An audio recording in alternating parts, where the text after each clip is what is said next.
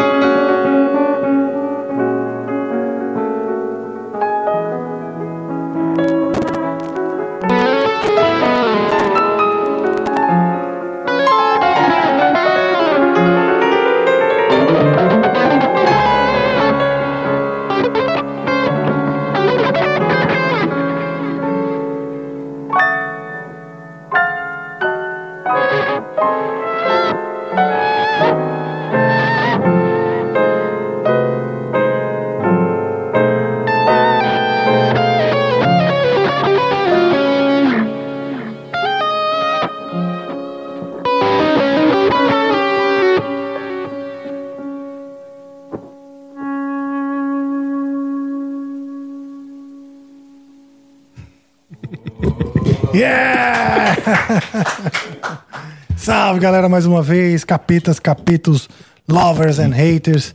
Muito bom dia para quem é de bom dia, boa noite para quem é de boa noite. É porque esse episódio está, foi gravado, então Ele está. Você pode estar assistindo em qualquer momento. Bom dia, boa tarde, equipe maravilhosa. Salve, André Sweet on the Switch. Salve. É sempre um prazer, sempre uma honra. E começando com grande estilo, é melhor ainda, né? Em grande estilo, já fazendo música com ele, João Nogueira, o Rasta. Como é que tá, meu amigo? Seja muito bem-vindo. Ah, muito obrigado por me receber. Estou muito bem, melhor do que mereço. Imagina, você, isso é uma controvérsia é, da retórica da dialética cósmica. Não, essa, essa é uma afirmação ontológica verdadeiríssima. Todos estamos. Porque qual é o termômetro que mede o merecimento, não é? É, não, eu, eu parto do pressuposto que a gente já nasce merecendo nada, aí, tipo, o que vem, pô. Assim, aí chega uma fralda, bem. né? É, aí chega uma... Aí você fica cagado, você não entende. Por que, que você fica se cagando, né? Mas você não pode falar, só chora. Exato. Em você... algum momento vem alguém que chega lá e te limpa, né? Não é um negócio incrível. Exatamente. Chega lá uma mãe, chega lá alguém que vai lá, tipo, dar uma limpada e. Cara, eita. Opa! Exatamente. é, e, com, e nessa a gente aprende, né? A gente aprende que não estamos sozinhos e tudo mais. Maravilha, você é um cara também dado aos contos, às, às conversas é, temáticas com heróis e, e trajetórias heróicas, é isso? É, eu sou um cara que me interessa por narrativa. Isso, pronto, ah. desculpa, eu não tive essa, essa capacidade de resolver. Síntese. de síntese. Maravilha. E é, nessas narrativas você conta também muito bem a sua história, sua própria história. É, eu espero contá-la de maneira um, de maneira que faça sentido no dia que ela se cristalizar na minha morte. Né? Pronto. Aliás, acabei de, de, de, finalizar uma letra. Uma letra pro álbum novo mesmo do Angra. Ah, é? Uma letra que eu já vinha trabalhando para um, um outro álbum que eu tinha escrito umas coisas que era assim: uh, Framed Legacy. Uhum. Né? Uma, uma, um legado emoldurado. Aí, conversando com o produtor Dennis Ward, ele falou: Olha, muito bom esse título aí, né? A ideia é boa. Uhum. Que é o quê? Até a gente morrer, até a gente morrer, a nossa história, o nosso legado está em aberto. Uhum. Você pode estar no leito de morte, em coma. Se você acordar e falar, ah, eu peço perdão aos meus filhos, vai, sei lá, uhum. muda tudo, sua história com seus filhos, porque você pediu perdão, aí pá, e morre, né? E aí, então, esse, quando você vai emoldurar a história desse cara, no último minuto ele, que devia ser um desgraçado com os filhos, pediu perdão. Mas com a morte vem então essa possibilidade da gente emoldurar a nossa própria existência, né? Exato. Tem um, tem um poema do, do Mallarmé é A Tumba de Edgar Allan Poe. Olha ele faz uma reflexão e aí ele fala é, Tel que lui-même l'éternité le change. Meu francês é uma porcaria mas quer dizer que até que a eternidade o torne em si mesmo. Olha, é, é isso aí. Vai, a, é justamente essa cristalização da sua biografia, da sua história. Pronto. Né, com esse Mesma, ponto. É. Mesmo conceito. Aí eu mudei a história um pouco, porque ele achava que frame, as pessoas não têm tanto essa noção de frame como moldura. Se falar moldura, as pessoas aqui entendem bem, né? Ah. Mas ele falou muito, porque pode ser frame de foto, um monte de coisa, e não, na cabeça dele, não, frame legacy não fazia sentido. Aí, então, eu coloquei. É, melhor não dar o spoiler, né? Caralho, eu achei que Cara, é... Falei, tá bom, manda ver, pô. É, é engraçado. Não, eu não sei se vou depois sofrer. É engraçado que tem uma coisa muito interessante que acontece com bandas de metal de outros países que não são de língua inglesa quando eles vão escrever, porque se você, sei lá, mostra para um, pra a maneira que um, sei lá, que um americano está acostumado a construir as frases, é, as expressões que ele usa para se orientar no mundo e tal, às vezes certas coisas não fazem sentido. Uhum. Mas eu, por exemplo, eu escuto é, letras feitas por brasileiros, aí eu consigo enxergar o, portu o português por trás Sim. e eu consigo entender o que é que o cara está querendo dizer, qual que é a é, só que às vezes isso dá, às vezes isso dá muito errado e às vezes dá numa, dá numa coisa assim que fica meio ambígua, meio, meio flutuante assim, Sim. E, e fica bonito artisticamente. É, fica meio artisticamente, artisticamente tem aquelas permissões, né? Mas hoje eu percebo que tem, tem permissões demais às vezes, né? E, e o quanto, na verdade, é difícil mesmo. Por ah. mais que a gente estude inglês e assista filmes e séries em inglês e tal. Não é a nossa linguagem afetiva, né? Não é, ah. não é exatamente. Então é complicado. Mesmo. Uh, já tô no ponto de desistir. Eu lembro quando eu Quem, escreveu a letra de Carry On? O André. Foi o André. Tipo, aquelas primeiras frases ali: Simple-minded brain, for now you succumb, nothing changes your way. Uh, this world insists to be the same based on our mistakes. Tipo, aquilo ali, eu fico até hoje, tipo, beleza, eu, eu meio que traduzo pro português, assim, mas eu fico pensando como é que um, como é que um cara, sei lá, se eu, se eu mostrar isso pra o meu vizinho, tá entendendo o que é que ele vai entender daquilo ali? É. É. Seria uma boa. Eu ficaria feliz se você fizesse até.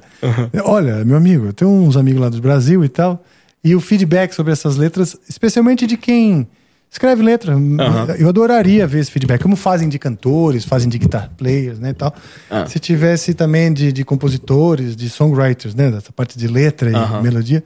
Eu ia ficar muito feliz de ter alguém que entende do assunto fazendo essa leitura. É, não, não é nem a questão do entender de, de, de, de escrita nem nada, mas é como uma pessoa que fala a língua, tipo, recebe aquelas palavras que estão ali. Porque às vezes o cara achou que colocou um certo significado ali e que às vezes se torna int- ininteligível pra, pra, Sim. por causa da forma. E não, não porque a língua esteja errada, não porque a conjugação esteja não porque a sintaxe esteja errada, Uhum. mas é a forma do que do que está sendo dito, né?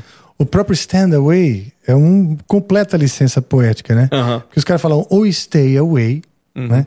Ou stand out of this, sabe? Say, Stay out of this. Eu, eu, eu, eu insisti, porque eu queria a sonoridade do stand away, Aham. né? Mas, porra, hoje eu já não teria insistido porra nenhuma. Eu teria a humildade de fazer um negócio que o cara entende, entendeu? Mas aí você não acha que também existe um certo aspecto da ingenuidade do cara quando ele tá, principalmente naqueles primeiros, aqueles primeiros álbuns, aquelas Sim. primeiras composições ali, Sim. que tipo que depois que você é, fica velho, você fica muito self-conscious e meio escrupuloso demais também. É, não só escrupuloso, na real, mas humilde, né? Porque essa ingenuidade bate também um, uma sensação de, de, de poder, Ah, certo. entendeu? Aham. A juventude tem um fogo que também. E uma ingenuidade porque você não vê que você não Aham. é invicto. Ah, sim. Essa ingenuidade está também numa concepção de que você é invicto. Entendeu? Então é bom porque você se solta e tal. É, mas para o, pra o Nelson Rodrigues, o jovem tem que acabar imediatamente, né? Com Envelheçam quantos an- o Com quanto emprego. antes, ele fala. Ai. Pois é, pois é. Mas é isso, cara. Aliás, você estava aí improvisando logo de cara. A gente vai contar, eu quero saber um pouco a sua trajetória. Você estava aqui no Brasil, chegou a quase desistir, não? Ou você falou, ligou tudo ou nada e foi para os Estados Unidos? Estudou na Berkeley, eu tô fazendo um resumo, não vou passar por tudo isso. Isso aqui é um spoiler. Dale. Porque eu quero, quero detalhar cada parte dessa, inclusive com a, com a ilustração musical desses momentos, né? Certo. Então vamos lá, no- você faz 10 anos que você está nos Estados Unidos. Faz. Vai fazer 13 esse ano. É, eu. Então a sua Wikipédia tá desatualizada. É, provavelmente. Eu nem sabia que eu tinha uma. Mas enfim. É, faz 13 anos que eu tô lá. Eu fui em 2010, eu tinha 23 anos. Tá. É, eu toco piano desde que. Eu comecei a me interessar por música muito cedo. Meu pai colocava assim. é, colocava clássico para eu escutar. Né? E a gente tinha momentos muito bons de pai e filho, assim, na rede, é, no terraço lá da nossa casa. Você é de Pernambuco? Eu sou de Recife. Ah, É. eu sotaque bem específico de É. Recife, né? É. Eu sou de Recife, de mãe gaúcha, pai pernambucano. É, tem essa mistura aí. E, e a gente, porra, passava, passava horas ali escutando é, as sinfonias de Beethoven. A gente Ah, que legal. Ele ia me mostrando aqui, olha meu filho, ele, ele não era músico, mas ele tinha um ouvido muito bom para as partes da orquestra, né? Então, tipo, ele dizia, aqui entrou um oboé, aqui entrou um clarinete. Aí eu, ia, eu achava muito legal isso dele dando nome aos bois, e cada Que vez que legal. entrava, cada vez que entrava um, eu digo, opa, é era, era como se é quase como assim, sabe quando Adão vai dando nome pros animais, assim, é uma coisa meio mágica, assim. Legal. Eu, eu sentia muito isso. Então tinha, tinha uma relação é, muito, é, muito, muito pura com esse tipo de música quando eu era, quando eu era garoto. E aí eu perguntei, tipo, ah, o que é que esses caras tocavam? Aí ele, ah, a maioria deles era pianista, né? Claro, todos eles tinham, né, tocavam, Beethoven também tocava viola, também tocava violino e tal. É, e aí, mas aí me veio a ideia de, ah, eu queria aprender piano. Aí eu comecei a aprender piano lá pelos seis, lá pelos oito ele alugou um piano. Depois quando ele viu que eu queria mesmo, tipo, é, Não desistia. é, não desistia. Ele comprou um piano quando eu tinha, quando eu tinha uns 10 anos. Aí quando eu tinha lá uns 13, começou a fase do metal, né? Eu descobri o metal. É mesmo? Aí, Mas como é. foi? Cara, um amigo é, meu me levou, um amigo mais velho, o Ivanildo, me levou num show do Xamã, o primeiro show do Xamã ever. Olha, É, o é. primeiro Ainda não- foi em Recife? Sim, ainda Eu não, não tinha, ainda não tinha álbum. Foi num lugar chamado Docas, que vocês tocaram Já depois. tocamos, mais de uma vez, É, fechou aquilo. Era, era um, Era, uma muito pocilga, legal. né? Mas era muito era legal. Uma pocilga divertida. Mas era divertido. Ele tinha uma, ele tinha uma, ma- uma, uma magia lá. É, Não, e era onde os metaleiros, vamos chamar assim, se encontravam. é, Então, o Recife Antigo era, foi sempre o ponto de encontro do- dos metaleiros Sim. lá. E foi onde eu conheci amigos que viraram amigos de música pra sempre, como o Antônio Araújo. Ah, que foi é. ele que. Você sabe que ele foi uma das pessoas. Você foi um cara que, que mais de uma pessoa te, te indicou, né? Aham. Amigos meus, que nós temos muitos amigos em comum. Uhum. Um deles, o Antônio, ele falou: Cara, você tem que trazer, levar o Rasta lá, porque ele vai estar no Brasil pouco tempo, não é isso? Tá há É, eu vou embora tempo aqui. domingo. Hum, É. tá. Me Aí- conta, eu quero depois, sabe, me conta também Tá. o que, que você está fazendo no Brasil. Eu sei que o ponto máximo da sua visita ao Brasil é o Amplifica. mas- Com certeza. com certeza.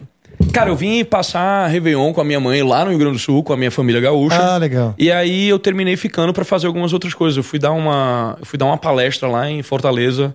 É, negócio nada a ver, foi, so- foi sobre beleza, né? Foi sobre. é, não, não beleza, tipo produtos de beleza, como você pode ver aqui.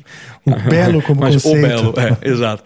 Que legal. Então você, você é envolvido nessa coisa meio acadêmica, de, de discu- discussões estéticas. Eu não diria acadêmica, porque eu não fui pra academia por isso, né? eu me formei em música, mas eu sempre tive interesse em outras coisas, né? Eu sempre tive interesse em filosofia, eu sempre tive interesse em, em entender as coisas assim, e tentar me, me, me nortear no mundo. É, sei lá, já, já desde muito cedo eu tinha essa. Eu, eu, eu, eu tinha esse interesse, né? E com música não foi diferente. Eu queria entender o que é que estava acontecendo ali naquela, na, na, naquelas obras que, que, me, que me cativavam. É, eu acho que até essa é mais a minha relação com música. É, é escutar, Tentar entender. É, tentar, tentar entender e, e aí realmente tentar absorver é, dentro da linguagem. Que, Que é o que eu penso em relação à literatura também, né? Tipo, você imita os caras, tipo, você tenta tipo, entender o tom de cada um, você tenta é, absorver o estilo de cada um e aí você aos poucos vai fazendo, sei lá, a sua própria voz. Eu não sei se ainda, eu, eu não sei se já, já o faço ou se já faço e não sei que faço e tal. Mas, é. Não, pelo que você estava explicando aqui, faz, faz e muito bem. Você compõe também, né? sim, sim. No Mastodon. Faz, faz quanto tempo você tá? Não, eu entrei, é, eu entrei para gravar o disco, Ah, tá. certo? Eles estavam precisando. A gente se conheceu no. Em, em shows que eu tava fazendo com o Sean Lennon, na verdade. Isso é legal lembrar. Você toca com o Sean Lennon, né? Também. é. No- no- numa espécie de tributo, Lennon? Como é que é? Não, não, não é um, não é um tributo. Qual o nome da é, banda? um, é um negócio chamado Claypool Lennon Delirium. É, uma, é um projeto do Sean Lennon com o Les Claypool, do Primus. Ah, legal. É. E o Delirium, porque é o Yeah, resultado. Delirium porque é o resultado desse, de- desse negócio aí. Eu conheci o Chant, sei lá, 2018, e a gente se deu bem e tal. E ele tava precisando de alguém na época e terminou que. Quantos anos ele tem mais ou menos hoje em dia? Ah, ele é de 75. Ah, mais novo que eu. Ah, ele é de 75. Então aí a gente se, né, se conheceu, se deu bem e tal. Comecei a tocar com, com ele e nessas idas e vindas eu terminei conhecendo o pessoal do Marshall. Eu conheci o Bram primeiro, né, o, o, o Batera. E, e aí numa noite lá em Salt Lake City, eles tava ele, o Troy e tal, a gente conversando, ele disse, pô, bicho, sabe um tecladista que toca assim, tipo que nem você e tal? Eu disse, pô, sei, eu, né? Ele, pô, mas você curtiria fazer um negócio com ele? Pô, com certeza, o que é que vocês estão fazendo? Ah, a gente tá fazendo um disco e tal, pensando em fazer turnê e tal. Ah, beleza. Aí eu fui lá, então assim, um negócio recente, né? Na, é, eu não entrei no processo de composição das músicas, eu entrei na, na, na escrita das minhas partes e tal. Sim. né? É, mas eu componho para mim. No meu quadro, por exemplo, às vezes eu tenho um quadro, né, que é o, que é o Rasta News e tal, que, é, que eu faço toda sexta-feira no YouTube. Ele, no final, tem umas, tem umas vinhetinhas, assim, tem, uma, tem, umas, tem, tem uns trechos de, de músicas que eu toco. E que é tudo coisa minha. O pessoal fica perguntando, pô, que música é essa? Tá? Onde, é que eu, onde é que eu acho isso aí? Mas são as coisas que eu vou é, praticando em casa. Eu pratico composição em casa como se fosse improvisação e eu pratico improvisação como se fosse composição. Sim. Faço É. processo. É. Acho que o processo do compositor tem muito isso, Tem, né? De, tem. Sim, faz sentido. Pô, que legal, cara, que legal. E o seu canal, você começou é, em que momento? Porque assim, ah, vamos cronologicamente. Então Certo. você tava lá. A gente ainda, a gente ainda tava lá, lá na infância, pá. Na infância a gente foi pro Réveillon ali É, a gente foi pro Porto Alegre semana passada, mas vamos voltar pra infância. Normal, normal. Coxa de retalhos. Normal. É problema do cara dos cortes depois, né? Deixa. Exato, deixa que ele se vire. Uhum. Nosso patrocínio Power Guido. Sim. É, então, comecei a ter essa relação com a música, conheci o heavy metal. Aí o heavy metal deu uma, deu uma, deu uma desestruturada na, no, na- no- nos meus estudos de música clássica, porque aí, é, em vez de eu querer ficar no piano né, aprendendo Chopin e tal, eu queria eu queria tocar baixo como o Tom Araya no Slayer, eu queria tirar as linhas do do, do, do, do Geezer Butler. Eu gostava, eu gostava desse, desse rolê. E óbvio, né, tipo, aí eu conheci o Iron Maiden também, tipo, me apaixonei pelo Iron Maiden, tive todos os discos do, do, do, do Maiden. Aí eu conheci o Angra, tipo, aí eu tinha tudo do, do Angra. Eu acho que é, enquanto vocês estavam ali naquela. Eu peguei. Todos os shows que vocês tocaram em Recife, eu peguei até ali aquele. Acho que o último disco com o Edu. Ah, é o Aqua. É, é.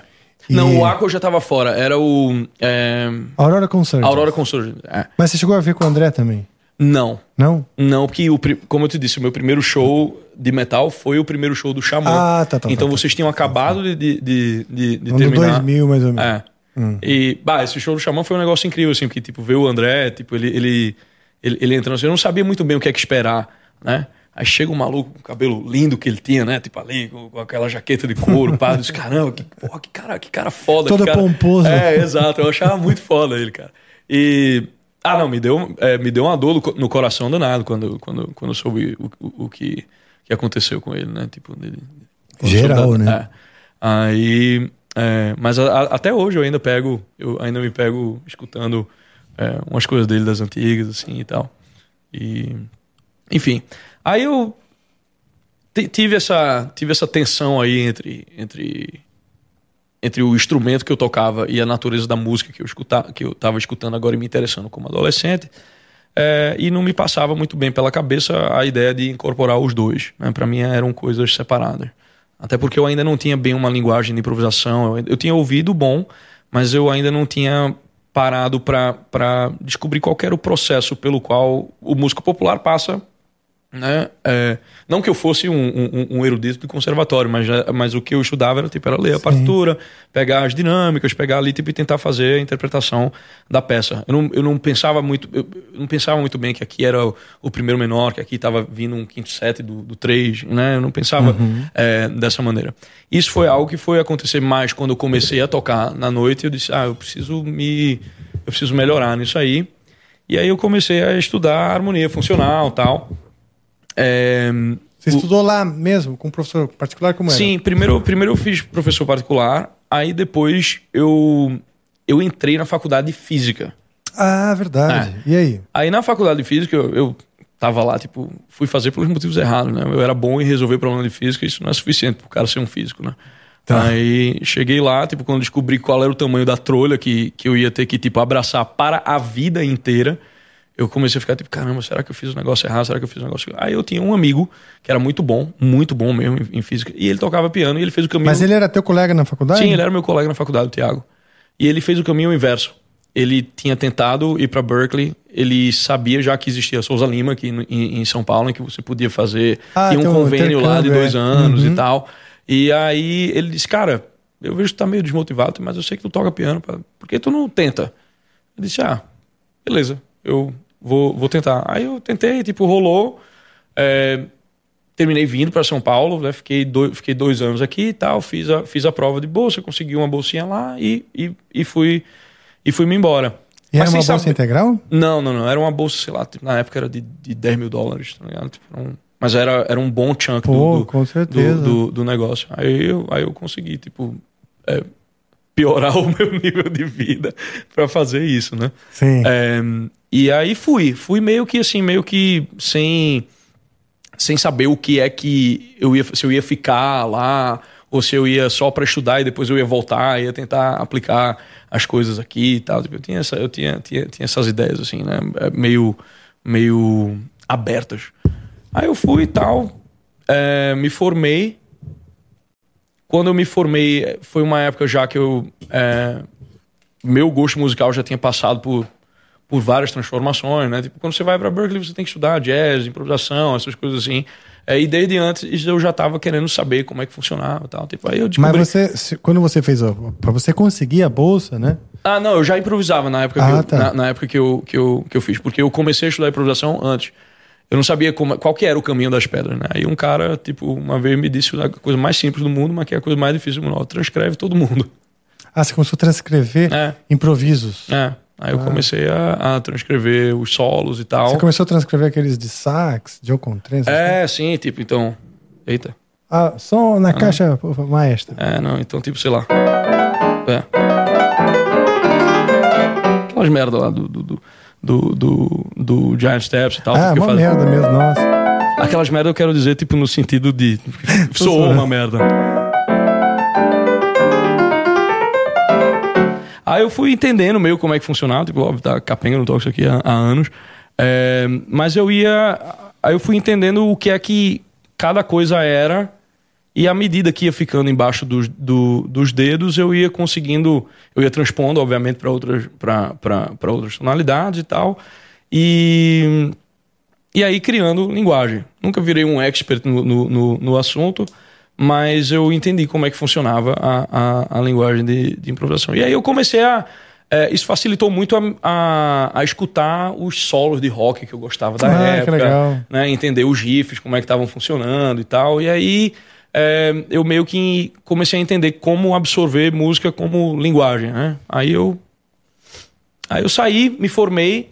Nessa época eu estava me interessando Qu- muito quanto, quantos anos foi, de, de, de Ah, lá? na, lá em Boston. Uhum. Lá em Boston foram dois anos. Foi o suficiente para eu me formar. Ah, legal, né? né? Aí eu peguei um bachelor degree em piano, performance. Ehm, e, e aí, cara, eu comecei a me interessar por gospel. Aquele gospel antigo e tal, saca? Tipo, legal. Ehm, e aí eu tinha um amigo que era, que era professor da faculdade, que o nome dele é Getro da Silva. Nossa, será que em homenagem ao Getro Tal? acho difícil, acho difícil. O background dele, ele é carioca, assim, tipo, tal. Ele era o pianista da Whitney Houston. Olha só, Aí- legal. Eu fui no enterro da mãe adotiva dele lá dos Estados Unidos, que ele tinha, tinha uma pessoa, teve uma pessoa que ele chamava de mãe, né? E nesse enterro estavam todos os melhores músicos de, de, de gospel, esse, gospel negro americano. É mesmo, lá, que legal. Os caras estavam lá em Dorchester, que é, que é Porque eram os amigos dele. é, exato. E aí todo mundo tocou, tal. Eu achei aquele negócio incrível assim. Aí eu queria é, e aí eu queria aprender um pouco daquilo, tal. E aí ele me indicou uma igreja lá no Harlem que os caras estavam precisando de, de alguém e mesmo sem experiência eles né, me mandaram o repertório, né? Eu ia, tinha outro cara que tocava também, tinha dois, tinha dois tecladistas. Aí eu colei nesse maluco, fiquei vendo tudo que ele fazia, assim. Que legal. É, E, e to- vamos lá, toca um pouquinho do que você Cadê lembra. esse? Ah. O que, que seria a sonoridade desse do, do Tá, por exemplo, você tá. Digamos que o pastor esteja, esteja é, falando, né? Você-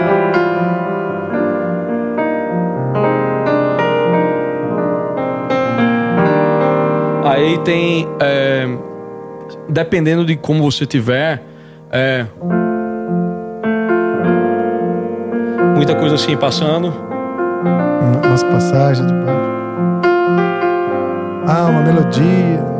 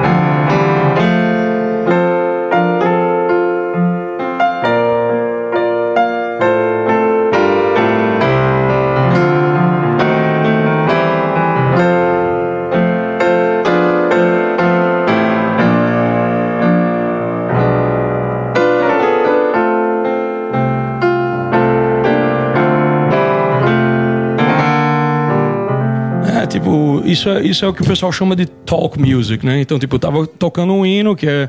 What a friend we have, what a friend we have in Jesus. Né? Que inclusive o Willie Nelson gravou depois e tal. É, depois não, tipo, já, já há muito tempo. Aí tinha isso. Cara, Ah, tem uma passagem, eu vou te interromper. Vai. Eu quero que você me ensine.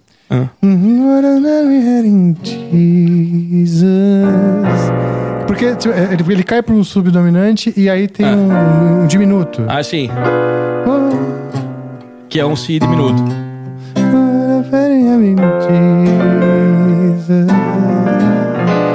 Aí. Aí você, você, você. Eles mudam muito os baixos, né? Tipo, é um Fá, só que com baixo. Com baixo em dó. É. Então, tipo, tem. É, aí ele foi pra esse Dó, esse Fá com baixo em Dó. Aí pro Ré menor.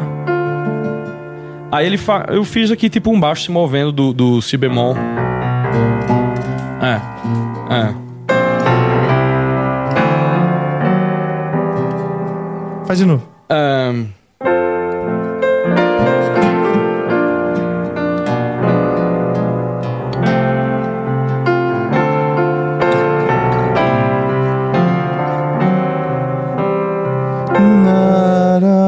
Essa passagem que eu não sei o que que é. É, isso é só você passe... é só você passando pelos graus conjuntos. Você tá, tá aqui. Aí você bota um, domi... um diminuto de passagem. Agora, você tá, no, você tá no Dó, né? Dó. Aí você vai pro Ré menor. Aí você vai pro Mi bemol diminuto. Ah, essa aqui eu não tava. Que é, tipo... Ah, é, esse, você- esse você- Mi bemol diminuto que tava me, É, me pegando. exato. É, é muito comum você tá, você tá tocando uma, um- tá tocando uma música, né? Tipo, e várias dessas músicas envolvem ali é, dentro da tonalidade aqu- aqueles subdominantes e tal, né? Que é o amém, né? Amém. Né? É, e aí você vai passeando pelos graus e você pode usar os, os, os diminutos para aproximar o não tava, eu não tava sacando esse. Esse aqui. É, é que Mas eu- muito legal. E, eu- e você. E dá pra então, você esse é um hino que com- realmente existe e você ficava lá. É. Então, nessa igreja do Harlem, você, Sim. você- você te concederam, então, esse. Você falou, pô, legal, você tá apto pro trabalho. Sim, sim, sim, sim. Legal pra caramba.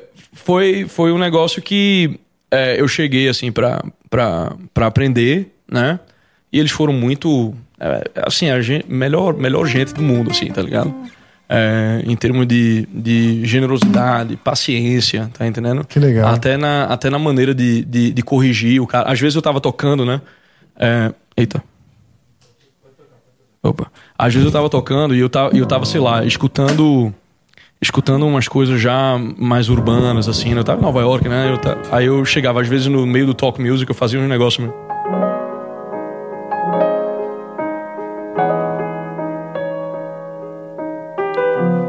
E pode. Saca? Aí não pode. Aí, ficou, Não aí, pode. aí fica- aí ficava demais, né?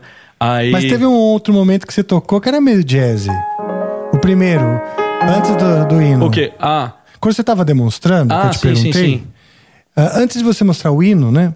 Você tocou algumas coisas mais jazz. É, assim. sim, eu, eu- quando eu fazia essas coisas, eu, eu, eu toquei o que Eu tô tentando lembrar o que é que tá, o que é que eu toquei antes. Eu já não lembro mais. Mas quando era muito. Mas Quando qual é tinha- esse limite? Isso que eu quero entender. Então A eu entendi a- que tem coisa dos hinos.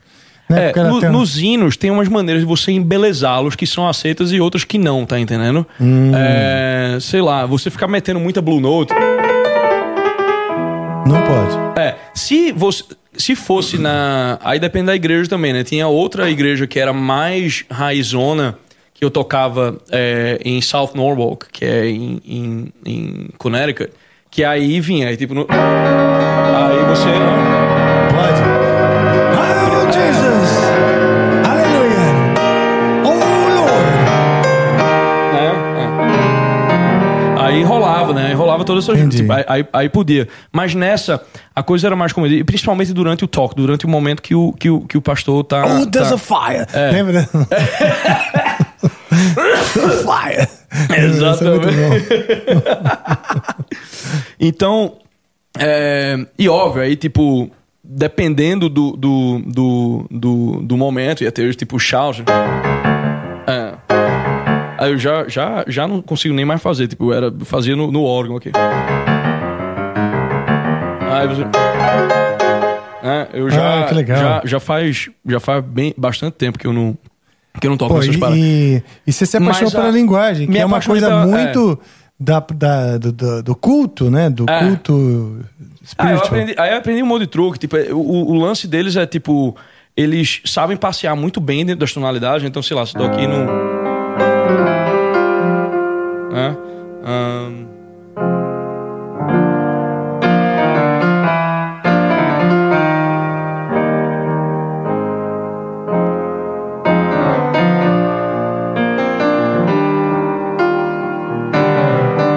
eles fazem esses ornamentos, essas, é, é, essas coisas de oitavas, assim. Quando você tá tocando os diminutos também, tem, é, eles fazem um- umas coisas com as sextas, né?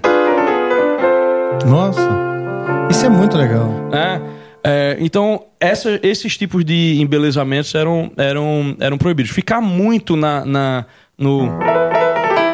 Tá. É pra. não, depois é After Hours. Aí. é, e isso foi me, me dando uma, uma, uma linguagem já mais, mais americanizada. Na época eu queria mesmo isso. É, mas à medida que o tempo foi passando, eu via que, tipo, tá, tudo bem, tá? Eu consigo tocar nesses lugares, eu consigo ser chamado, ter, ter um emprego, tá? mas ainda não é. Isso aqui não, não, não sou eu, né? Eu sou lá de Recife e tal, beleza. Eu sei fazer uns, né? Sei, eu sei fazer um- uns New Orleans é, e tal, mas ainda não era o que eu o, o que eu queria expressar, tá entendendo? É, e aí eu fui cavando mais dentro da minha dentro das minhas afetividades mesmo, né? Eu fui voltando para aqueles compositores do passado, Os né? clássicos? É, os Ah, clássicos. Agora, tipo, agora olhando já para uma, sei lá, eu olho para uma para uma sinfonia hoje, eu tenho um entendimento harmônico do que tá do, do, do que tá acontecendo, né? Ah, já não é mais um, um, um- um mistério. E embora é, a harmonia clássica ela seja pelo menos ali naquele, naquele período é, clássico e início do romantismo, ela seja simples, né? Do ponto de vista dela ser bastante triádica e tal. Tem algumas coisas que acontecem lá é, que, que são, assim, absolutamente de outro mundo. Que eu digo, caramba, né? tipo, como é que eu nunca, como é que eu nunca prestei atenção é, nisso aqui, né? Sei lá, tem... é, essa maneira deles, deles, deles cozinharem o, o, o, o dominante, né? Sei lá, você vai pegar na. na é, tô tentando lembrar, a terceira sinfonia de Beethoven tem um. O tem um- Beethoven é o maior cozinhador, hein? É, é. Às vezes ele passa remexendo, eu. Às vezes eu fico até impaciente. É. Ah, é aqui. Peraí, cadê? Eu vou lembrar dessa passagem, tipo. tá.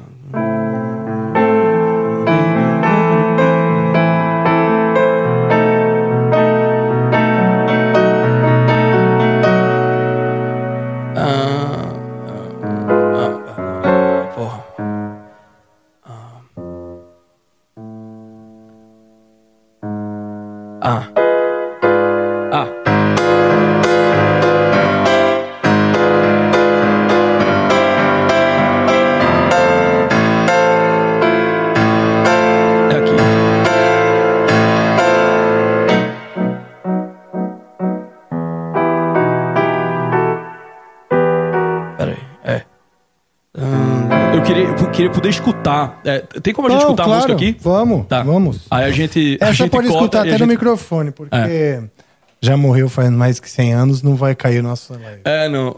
Às vezes cai. É mesmo? É, eu te, dá o seu fone então aqui. Qual que você tá falando? Que É a sinfonia? terceira sinfonia. Aí bota no. Eu, eu chego no, eu chego no momento. É o primeiro movimento. Foi bem bonito isso aí. Só esse pedacinho que você tocou já mostra que já é bem romântico, né? É, assim, essa é a primeira sinfonia já no estilo romântico que ele começa a se aventurar. Uhum. né? Ela já começa com. com é, já começa com uma lapada, né? O pá, pá. Beethoven, nunca- Beethoven mesmo na- nas sinfonias co- convencionais, tipo a primeira, né? A primeira é, começa. É.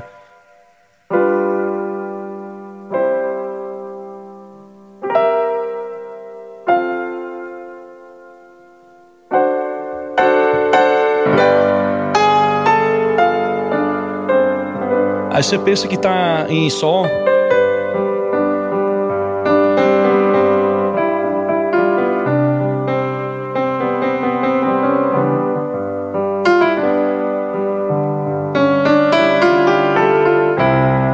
Aí as madeiras respondem.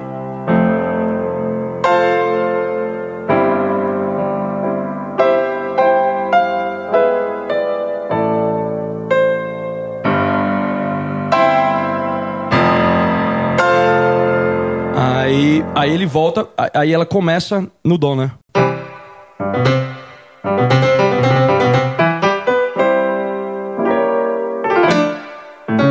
Então ele já, nessa primeira, ele já não é convencional, mas na terceira, ele, é- ele chuta o pau É, na barraca já é bem mesmo. classicoso, né, É. essa parte. Empresta, empresta o seu cabo. Ah, tá. Por favor, a ponta do seu cabo. Eita, Do cabo do fone. vai. Não, a outra. A outra? É, porque eu quero. Ah, entendi. Pera, então você pensou correto. Faz o seguinte, eu pego a tua extensão. É, presta aí.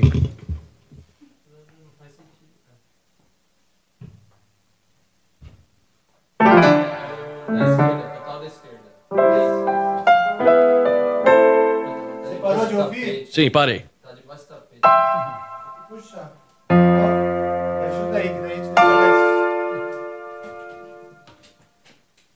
Comer bolinha enquanto isso. Pode comer. Faz o seguinte.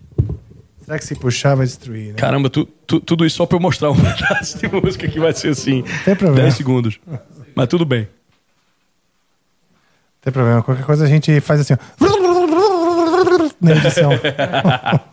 Manja. Não pode não tem problema. não. É porque eu acho que vai valer a pena essa informação. Vai, essa. Isso, tá ótimo. Deixa eu ver se chega aqui. Ah, tá. Vamos lá. Aí. Ah, por trás de mim? Ah, tá. Bom, maravilha. Mas aí vai ficar, vai ficar curto.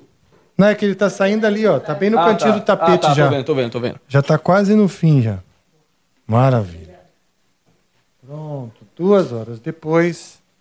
A gente tem paciência. Ah, eu vou soltar aí pra você, ok? Você Tá, vai mas- me falando se é. é- Aí no- ah, mas vai sair aqui na minha. No vai sair aqui fone. no, no, no fone? No teu fone. Ah, tá. Vê se tá muito alto aí. Eu posso. Pode, pode, pode.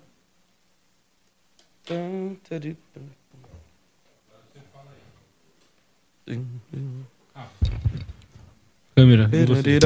Maravilha. Enquanto você procura, eu vou fazer um depoimento meu aqui, que é o seguinte. Esses dias eu tava numa crise, né? Porque eu sinto Já falta. achei. eu- Já achou? Ah, então nem vou falar da minha crise. Passou, passou. Passou aqui. Tá, tá aqui. Valeu. É, você já ouviu? O que é que, eu- Hã? o que, é que já ouviu? É, Porque aqui Ah, só não, você ah- tá ouvindo. Tá, mas a gente vai poder ouvir no, no, no podcast ou não? Não sei, acho que não, né? Eu posso pôr, eu posso pegar outro cabo é, que seria, melhor escutar o. Mostra um o- trechinho aí, né? põe um mic É só um perto aí. trechinho, não é. Não é não... Então, aqui, Vai, vai ser tipo menos de 15 segundos. isso significa que eu vou voltar isso pra lá, Tá. que é o um ou outro, entendeu? Ah, tá. Certo. Um dia a gente vai ter todas essas. Aí eu tiro, aí eu tiro isso aqui do ouvido, boto aqui, é isso? Não. Acho que a. Conecto aqui? É o mesmo cabo. É. o mesmo Pra quem veio editar no tá meu mesmo. computador, vai- Ela que vai pra lá. a outra parte que o Rafael te deu aqui. Ah, é? Tá, então tá. Isso. Você acabou de fazer um Ouroboros. Sim. Ouroboros. Sim. Você pegou o final do cabo e me deu. É a Então, fonte da pô. energia infinita. Tá ouvindo a gente aí no fone? Ah, Alô? Alô? ah, não, não, porque eu não, eu não conectei Ah, ainda. beleza. Agora eu vou conectar. Pronto, agora eu tô ouvindo. Agora tá ouvindo, né? Tá ouvindo? Aham. Preciso um pouquinho mais, mais alto. né?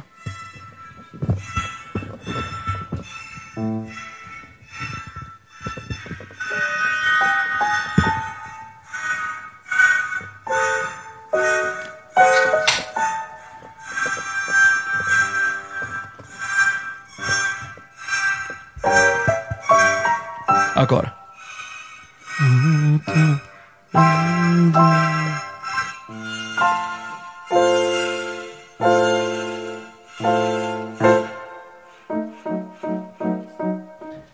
Ele vem pra essa parte bonita. Aí ele usa, né? Ele tá aqui, os baixos, né? Estão aqui nesse lá, mas ele tem essa sexta menor aqui, Ron.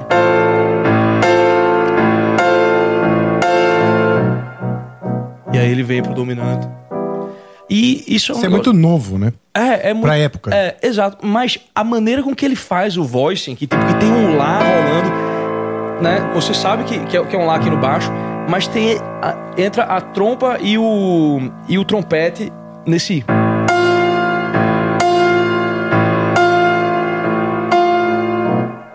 Eu digo, caramba, pô, tem, tem, uma, tem umas coisas aqui que que eu nunca parei pra pensar, porque eu tava interessado em harmonias mais, né?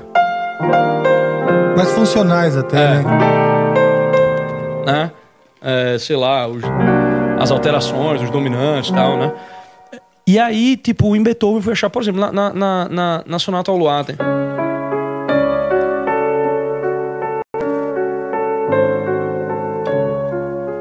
Aí eu digo, caramba, tipo, isso aqui, esse esse acorde aqui. Se você for, sei lá, se eu for usar o mesmo truque, mas eu for resolver em outras coisas, né?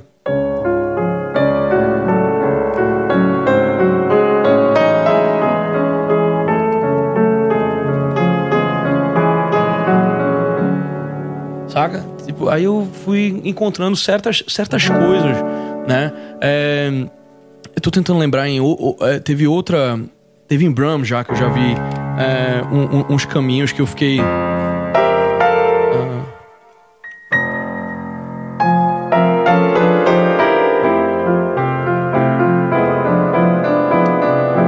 essas coisas assim, que você até vai achar na música popular também, mas a maneira que eles usavam tipo, era uma coisa tipo tão pontual, tão, tão especial ali. Cada nota é, vale, né? É, exato, Cada exato. nota importa. É diferente o conceito É. até. Quando a gente vai da música orquestral, Exato. Quando a gente vai verticalizando a música muito, né, a gente ganha, porra, todas essas tensões, né, todo, toda essa toda essa, essa parada bem moderna assim, que é bem legal, mas também é, eu sinto que às vezes a- a- o valor da, daquela nota ali meio que perde é, perde tanto significado, tá entendendo? Sim.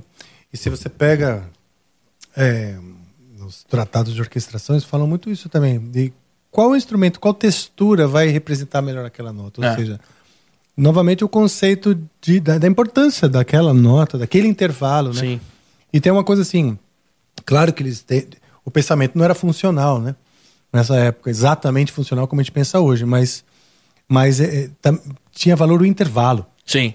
Nessa hora que ele mete uma, eu não sei se é uma sétima que você colocou, e que ela cria ponte para esse outro acorde aqui, tem um intervalo de segunda menor. Sim, ainda. sim. Então, então essa, essa coisa do, do, do- do som dos intervalos, É. né? É, né? Independente da função, sabe?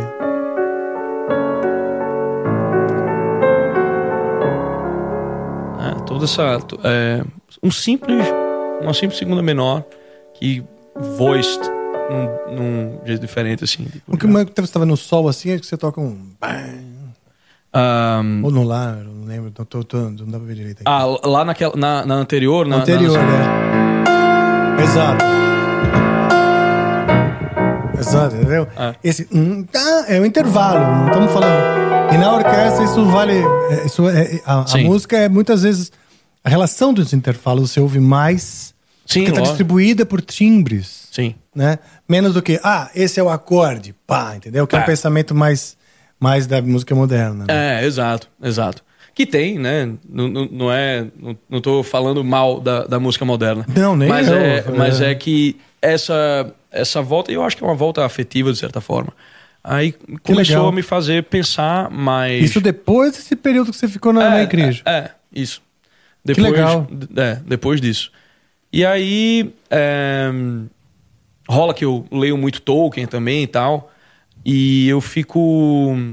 E aí eu fico imaginando as canções que, que acontecem ali dentro, né? Tipo, no, no Silmarillion tem a música do Zainur, né? Que é quando a, a criação acontece. Você Ela- curtiu essa nova Anéis do Poder? Não. Não? Não. Porque não foi ele que escreveu, né? É, não é só que ele não escreveu, mas o pessoal meio que tacou um foda-se pra, pra, pra, pra obra toda, tá entendendo? É, tudo bem que eles tinham pouco material para poder trabalhar, eles só tiveram é, direito a uma certa parte dos apêndices ali do, do, do, Ah, do, do Senhor dos Anéis, que aí conta algumas coisas da Segunda Era, que é aquela era entre, né, entre o sumiço de, de, de, de Morgoth e, é, e de Sauron também, né, que eles, eles somem ali em Beren e Lúthien, e a volta de Sauron como Anatar, como esse, como esse ser belo, né? Um elfo, é, um elfo pare- parece um elfo, um elfo bonitão, assim, e ele vai dando presentes para as pessoas e, né, e para ele se aproxima dos anões, ele, se ele tem muito conhecimento, né? Ele ensina como, como fazer, é, ele ensina os elfos, ele ensina o Celebrimbor a fazer os três anéis élficos, né? É com o conhecimento dele que, que é feito. E óbvio, né? Esse tempo todo ele estava maquinando fazer o, o grande anel dele para para poder. Então esse, essa é a época, né? É, é a época ali dos elfos de Eregion, de Lindon, naquela região da, da- Mas então ela não É. foi detalhada, né? É, não, ela não foi detalhada, ela é escrita muito em linhas gerais, né? Então tipo, ó, no ano 1 chega é, é, Elros, que é o irmão de Elrond, né? Que, que resolveu ser homem, né? Resolveu ter parte no destino dos homens em vez de ser elfo. É, porque aí eles é dada essa, essa escolha porque eles são meio elfos, eles são filhos de, de Eu não mortal. cheguei nessa parte. Essa parte é no, no, no Anéis de Poder? Não, essa parte é, Essa ela é anterior. mesmo. Essa é a queda de, de Gondolin. Depois Ah. da queda de, Gon, de, de, de, de Gondolin, o, tanto o Elros quanto, quanto o Elrond eles são filhos de Erendil, né? Que é aquela estrela. Sabe quando o Frodo tá com aquele aquele a- aquele vialzinho que ele bota na frente da Shelob, a aranha, e o negócio brilha? Não lembro, cara, porque eu vi Funciona, eu né? assisti faz muito tempo. É, ele carrega tipo uma, lante uma lanterna com ele, que é, que é, que é. Aquilo ali é a luz da estrela Erendil. Pronto, Erendil é o. É, o, é, é esse. É esse meio elfo também é, famoso da primeira, da primeira era. E aí, Elros e Elrond, tipo, eles são irmãos. E Elros decide ser homem, e aí ele vai pra ilha de Númenor. Né? Aí começa a segunda era do. do- Ah, do- tá certo. Porque É. no menor tá lá nesse filme, no, no- na série. É, exato. Ela vai contar. Esse, essa série vai tentar contar a, a história da queda de, De Númenor. Númenor. né? Que Mas existe é um- uma profecia, né? Que vai ser invadida por água É. e tal. Exato, exato. Porque eles vão perdendo o caminho, o caminho antigo deles e vão se deixando seduzir por, é, por doutrinas é, ocultas e tal. E como é- E você acha que dá, dá pra ficar por dentro de tudo isso vendo os filmes ou tem que ler o livro? Não, tem que, tem, tem que ler. Não, não adianta. O filme, eh, os filmes do Peter Jackson, apesar dos pesares do- do- do- dos erros aqui e, da- e das coisas que ele teve que escolher suprimir, eles são bons. Eles são, eh, Tá. E eles são uma boa porta de entrada para você conhecer a obra. Agora, o, proble o problema principal da série Anéia do Poder é um problema de, da forma literária mesmo. Ninguém, tipo, eu acho que eu tava conversando isso contigo mais cedo. O pessoal em Hollywood eles, perde, eles perderam completamente a dimensão do que é um épico.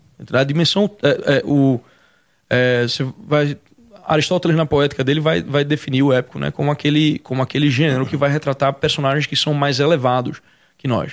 Não só eles eles sabem é, eles sabem o que fazer, eles sabem como fazer, eles sabem o que eles têm que fazer. Né? Então eles vão cumprir o dever. Tipo, ele, é uma coisa muito é, que hoje no cinismo moderno, moderno nosso, a gente vai olhar, às vezes, com uma coisa meio piega, assim, porque a gente perdeu a dimensão real. Eu deles. acho que é mais isso do que É. o pessoal de Hollywood, né? É, não, o pessoal de Hollywood vê que não tem mais aderência, eu acho. Eu não sei. Será? Eu não sei, Porque- mas eu, eu acho que é uma questão de. Até de- os, de- os- super-heróis todos mudaram, ficaram mais humanizados e tal. É, eu, eu, eu acho que é uma, é uma coisa assim, mais de pobreza literária mesmo, de, de, de, de- Hollywood. Será? É? É, eu, eu, eu vejo assim, tipo, o cara que escreveu Anéis do Poder, tipo, é uma criança, pô. tá entendendo? É uma criança, eu digo, pô, caramba, esse É cara. mesmo, eu tava Esse- me é. empolgando até com essa. É, esse cara nunca. Quer dizer, eu dei uma parada, né? Eu cheguei ali no terceiro quarto e dei uma parada. Às vezes eu. Eu gosto de coisas assim, fantasiosas, porque eu É, descanso a mente. é, não, eu. Só que é que tá. Mas eu tô- não sou do- daqueles que leva a sério e entende. É, o problema ah, é que preciso o- assistir todos os Star Treks, todos os. Não, é que aí é diferente. Aí, aí é a questão do entretenimento. Mas existe, um, existe uma coisa na obra do Tolkien, entendeu? Que é maior do que, do que. É o que ele vai chamar de alta fantasia, né? É, ali tem uma mitologia mesmo, entendeu? Inclusive tem uma cosmovisão é, pró- própria dele em que, ele, em que ele tenta, de certa forma, simbolizar a, a, aquela cosmovisão agostiniana do mundo. Né? Sim. É, então ele é um ele é um medieval no sentido mais mais puro da palavra assim O é, Tolkien? É, ele não é um cara que tá fantasiando sobre a, sobre, sobre a era medieval, ele tá, tipo, vindo com um conhecimento filosófico realmente de como era a visão do, do, dos homens na época. Se você pegar é, a coisa mais incrível do, do, do Silmarillion é como começa o mundo, né? ah, me desculpa, o é, que, que é Silmarillion mesmo? O Silmarillion é o, é o livro que vai dar as lendas da, da primeira era da Terra-média. Então é o começo de tudo, entendeu? Tá. Antes de haver Seus Anéis, antes de haver o Hobbit, antes de, tipo...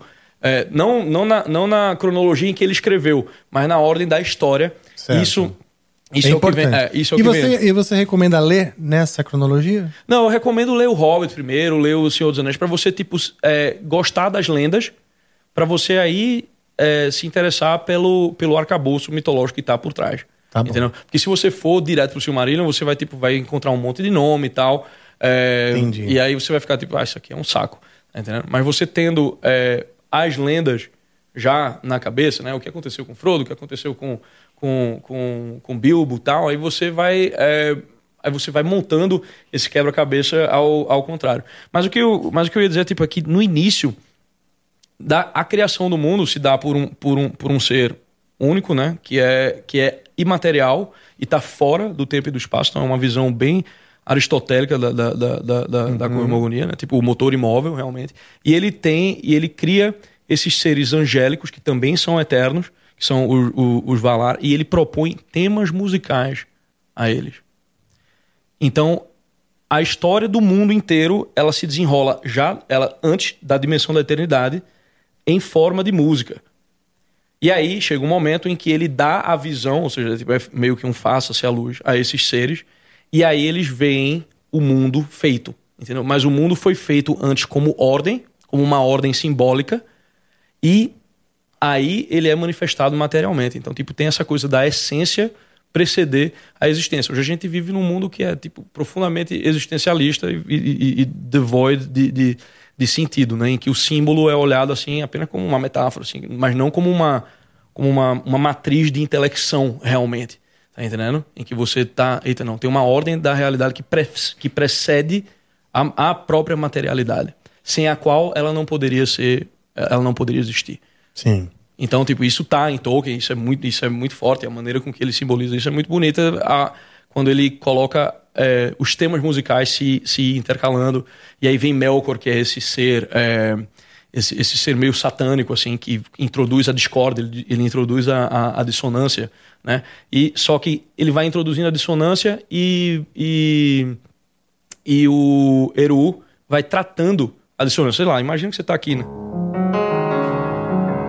Por que, por que, tá, por que tem um chorus brega aqui nesse negócio? Ah, Eita. deixa mais, mais menos. Foi mal. Ah, eu pensava que era do. do Foi um do- presente, mas é um presente de grego. Um presente nosso. Então, então imagina que tem aqui, né? Imagina que o, o, o Melkor chega e, e- e dá um, e dá uma dissonância.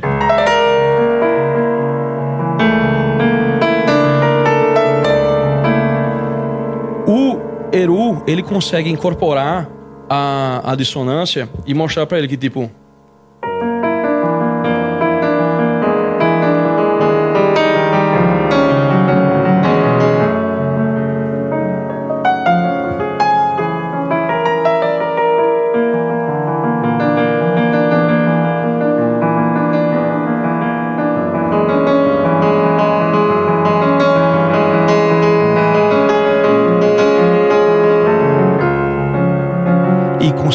voltar pra essa tipo ele ele mostra pra Melkor que tipo que não tem nada que você possa fazer de ruim que eu não possa usar A favor da harmonia. é, porque a regra né a ordem que faz com que a música seja possível vem de mim então tudo que você tentar fazer inclusive as transgressões que você está tentando enfiar aí elas já estão contidas dentro da minha ordem entendeu?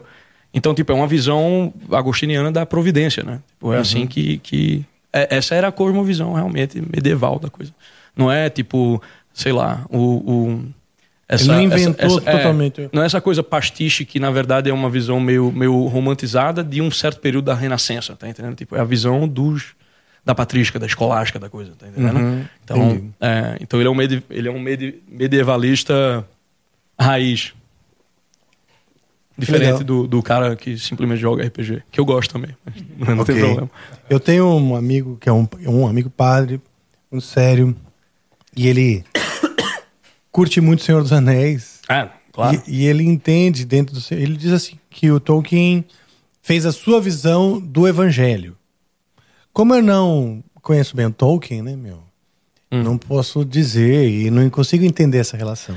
É, eu não acho que seja isso, porque ele, ele evita ao máximo a alegoria. Mas o mundo no qual ele, ele faz com que as histórias dele se, se, se desenrolem é um mundo que está dentro da cosmovisão católica.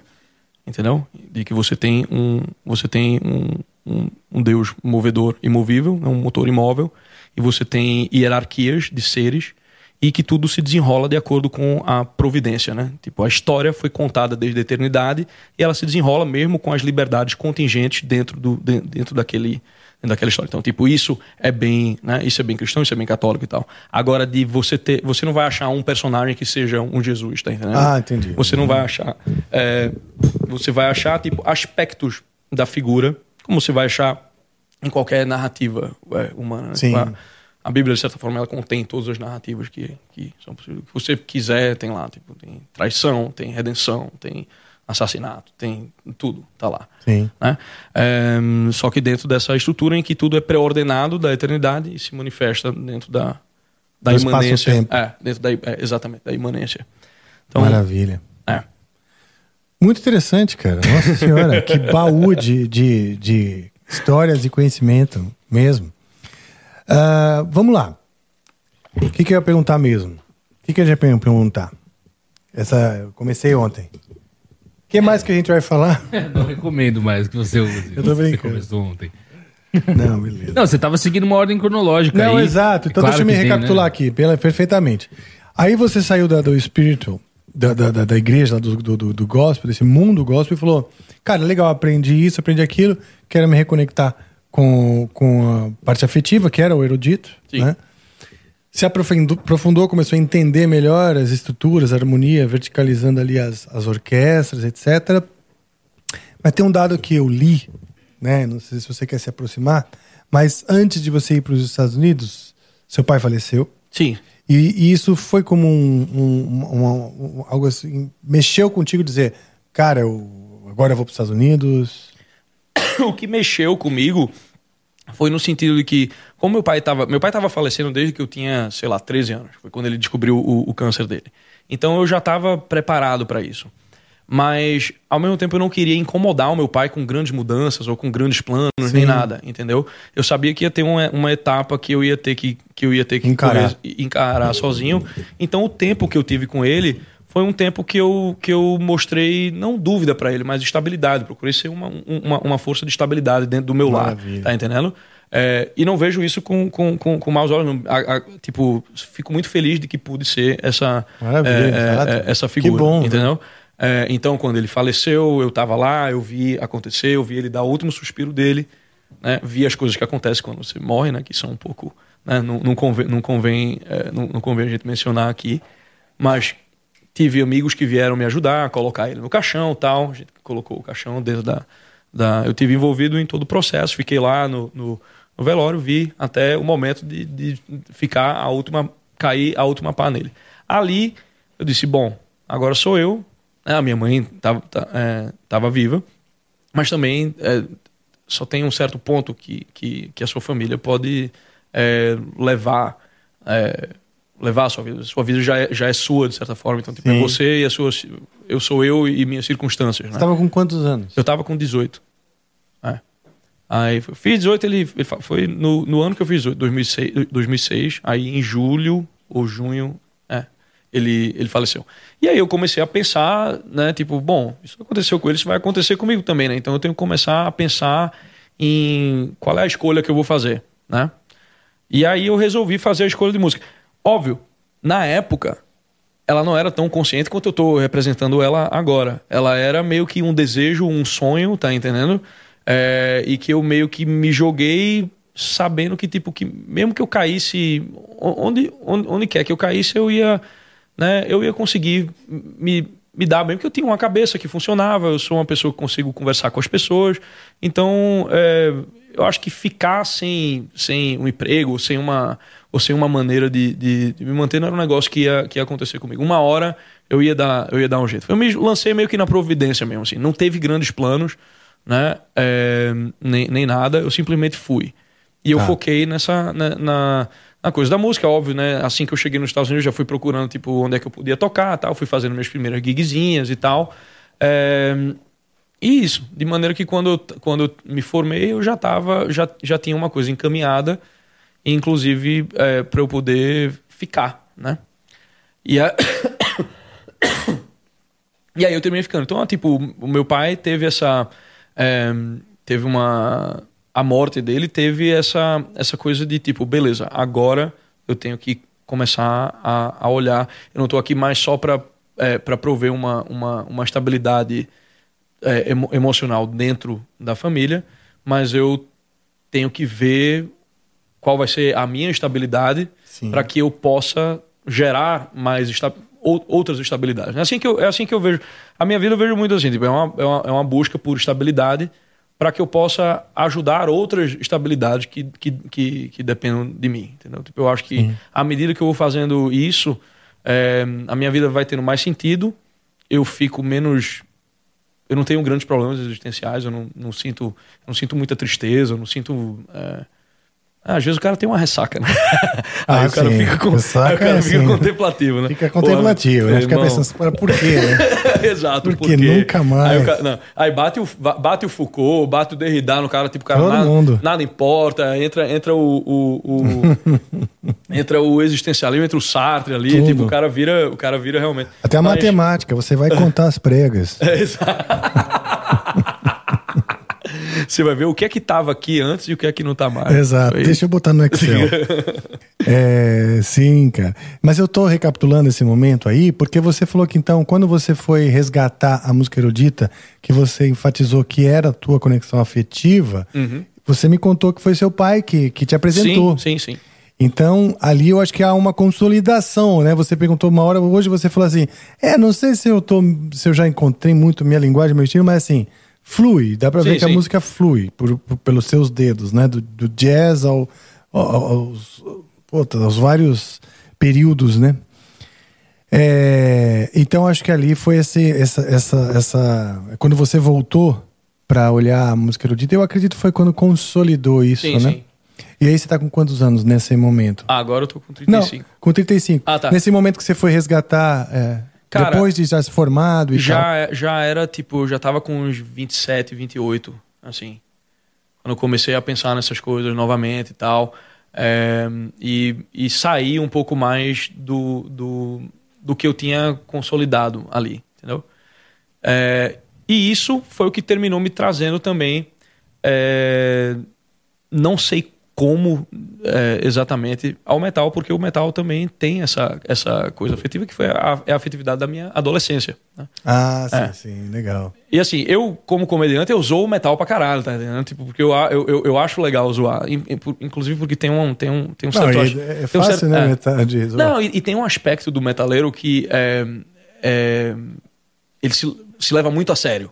Sim, né? sim. Tem, tem, uma coisa assim do metaleiro de se levar muito a sério. Inclusive, alguns se acharem tipo os herdeiros da música erudita e não sim, sei o, que lá. O, o Detonator, que é o personagem né, do, do Bruno Sutter lá no, no Massacration, tem essa coisa de levar a sério tal. Eu sou o é, deus do metal. Exato, mas aí o Detonator ele é uma caricatura disso, né? Isso, tipo, exato. É, é, exato. É incrível, é incrível. Velho, eu sou fãzaço de Hermes e Renato, né? Tipo, muito, muito, muito fã. E vi, vi o Massacration várias vezes. E eu acho incrível que eles fazem é, isso. O é. show dos caras é muito é. bom, bicho. É, então dá pra ver que eles zoam o negócio porque é um negócio que eles amam também, né? Tipo, uhum, todos, exato. todos eles são, Porra, são, Vamos rir de si mesmos, é, né? É, exato. E aí. É, só que nunca tinha rolado. Bom, eu, eu tinha gravado discos de metal antes, né? Inclusive você participou de um, eu gravei um. um, um Terra Prima? É. Sim, sim. Sim, você, você gravou do, uns vocais Daniel, lá do, do Daniel Pinho e tal, Daniel banda Pinho, lá de, pô, lá de Banda boa, hein? E eles. Você ouviu alguma coisa de voltarem ou não? Nada a ver. Eu não sei, tá cada um fazendo a sua, a, a sua coisa, né? Era um tipo, time bom, né? É, era uma galera muito legal. Era uma galera muito legal. É, mas mas eu não pensava, né, quando eu fui para quando eu fui para os Estados Unidos, que tipo que eu ia estar tá trabalhando Nessa com área. rock e com e com metal, né? E aí terminou calhando que, que foi exatamente isso que aconteceu. Porque foi um negócio muito assim, muito ao acaso, né? Eu tava, é, eu tava num show e aí eu conheci o Sean Lennon completamente ao acaso. E através dele eu terminei conhecendo o Mastodon e aí, tipo, aí de repente eu tô tocando com banda de metal agora. né? Ah, legal. É, não é um negócio que eu, tava, que eu tinha planejado, nem que eu imaginava que, que, que ia ser assim. Mas foi uma coisa muito legal, porque agora, ah, sei lá, pô, é, é, quando, eu, quando eu vou e toco um show e eu sinto, eu sinto aquela coisa, tipo, eu, eu meio que me reconecto com essa, com essa, com essa afetividade da, da, da adolescência e tal. Sim. Claro, não, não, não, de uma, não, não de uma maneira exagerada nem nada, mas, tipo, mas, tem, mas tem aquela coisa que ajuda. Não, e você tá vendo É. agora o público, quer dizer, você se vê, né? O público tem tem essa, essa ingenuidade que a gente tava Uhum. falando, de, tem entrega. Sim. O público de heavy metal, ele realmente se É muito, né? entrega, né? Ele É. fala assim, nossa, estou nas suas mãos, me diga, aonde eu devo seguir? É praticamente muito, isso. né? É muito louco isso, cara. E É essa, louco nessa entrega você tem uma responsabilidade, porque você comunica coisas que eles levam a sério, né? É. E a gente também leva a sério, mas ah, é, uma, é artístico também, né? Sim, sim, tem algum, tem algum elemento ali que, É. que, que sai de você, né? E que tá ali o seu ser, né? E- Do- no, Um- um- no, no- no- print. no- no armário, assim, esperando. Né? é o contrário. A- você tira a roupa de, de de ser humano normal E bota deixa no armário assim, e bota, sei lá, a capa do Batman. não é? Sim, exatamente.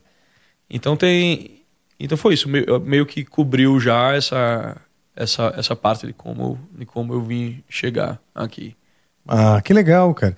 E, e é o seu canal, as coisas que você, que você faz, que também popularizaram, vamos dizer, você como um comunicador e o humor, né? É, É, isso em que momento aconteceu? cara, isso Antes de, da banda, antes de tudo? é, foi durante. Eu já tava tocando. Durante? Eu, Ah, já tava, tá- eu já tava tocando com o Sean É bem recente. É. Porque o, o Mastodon é muito recente. O Mastro não é recente, é de 2021.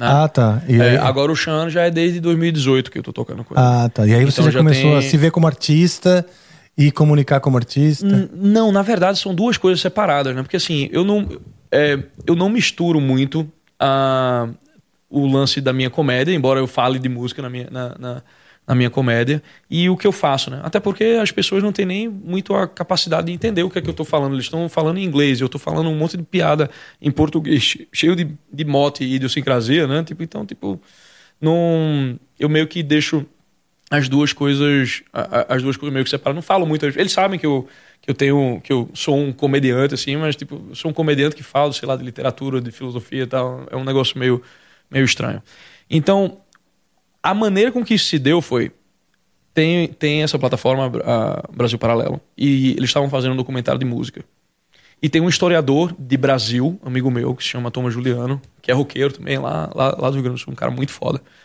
é o cara que, tipo, em termos de Brasil, é o cara que devora, meu. O cara É é, mesmo, né? apaixonado pelo país. É um negócio inc- Que bom. incrível. Ele assim. mora fora ou aqui? Não, ele mora no Rio Grande do Sul, mora, Ah, tá. Hum. mora em, em, em Garibaldi.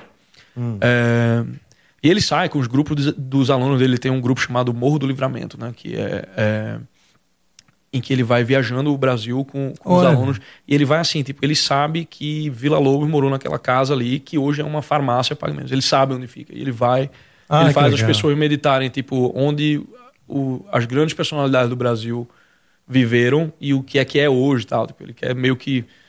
Enfim. Mas ele é um cara extremamente, extremamente sério, profundo, né? Intelectualmente. Mas ele é um cara que veio, veio meio que do nada, assim, tá entendendo? Tipo, ele era. é, ele vem de, de- uma origem mais humil- humildona, assim. Ele trabalhava de garçom em festa de 15 anos, depois vendia chip na Claro e no, e no meio tempo dele estudando, né? E ele me, me conheceu no Instagram, na época que eu já estava fazendo, eu respondia as minhas perguntas ali no, no, no Pergunta ao Rasta, e ele comentou com a galera que estava fazendo o documentário de música, tipo, ó, esse cara aqui, ele tem uma pegada diferente, ele não é esse tipo de gente que vocês estão acostumados a falar, que é uns caras tudo engravatado, né, uns caras tudo muito polido e tal, tipo, ele tem, uma, ele, ele tem um negócio meio irreverente assim, mas ele sabe do que, é que ele tá falando. E aí, eles me chamaram para falar num documentário de música. Ah, que legal. E aí eu basicamente trouxe a, a tese do Victor Zuckerkandl, que é um, que é um musicólogo austríaco que escreveu um, um livro chamado Sound and Symbol e The Sense of Music. E aí eu trouxe para o documentário a ideia de que, que existe muito uma dualidade cultural de observar as coisas como ou puramente físicas ou puramente psíquicas. Uhum. Né? Então, tipo, ou é a onda sonora puramente assim, ou é tudo construção da sua cabeça, aí vem tipo as diversas formas com que isso se, mani- se manifesta. Tipo, a música é uma mera questão cultural, é tipo, é tudo coisa de gosto, e aí fica no, sub, no subjetivismo assim radical, né? É, a visão do Zucker Kandel foi partir de como a gente experiencia uma melodia, Tá. né? Então eu eu usei o exemplo da, da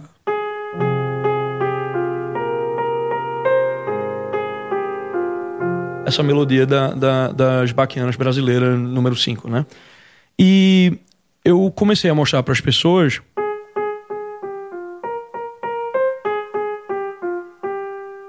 a diferença entre terminar uma melodia nessa nota aqui e terminar nessa aqui, que é muito mais satisfatória.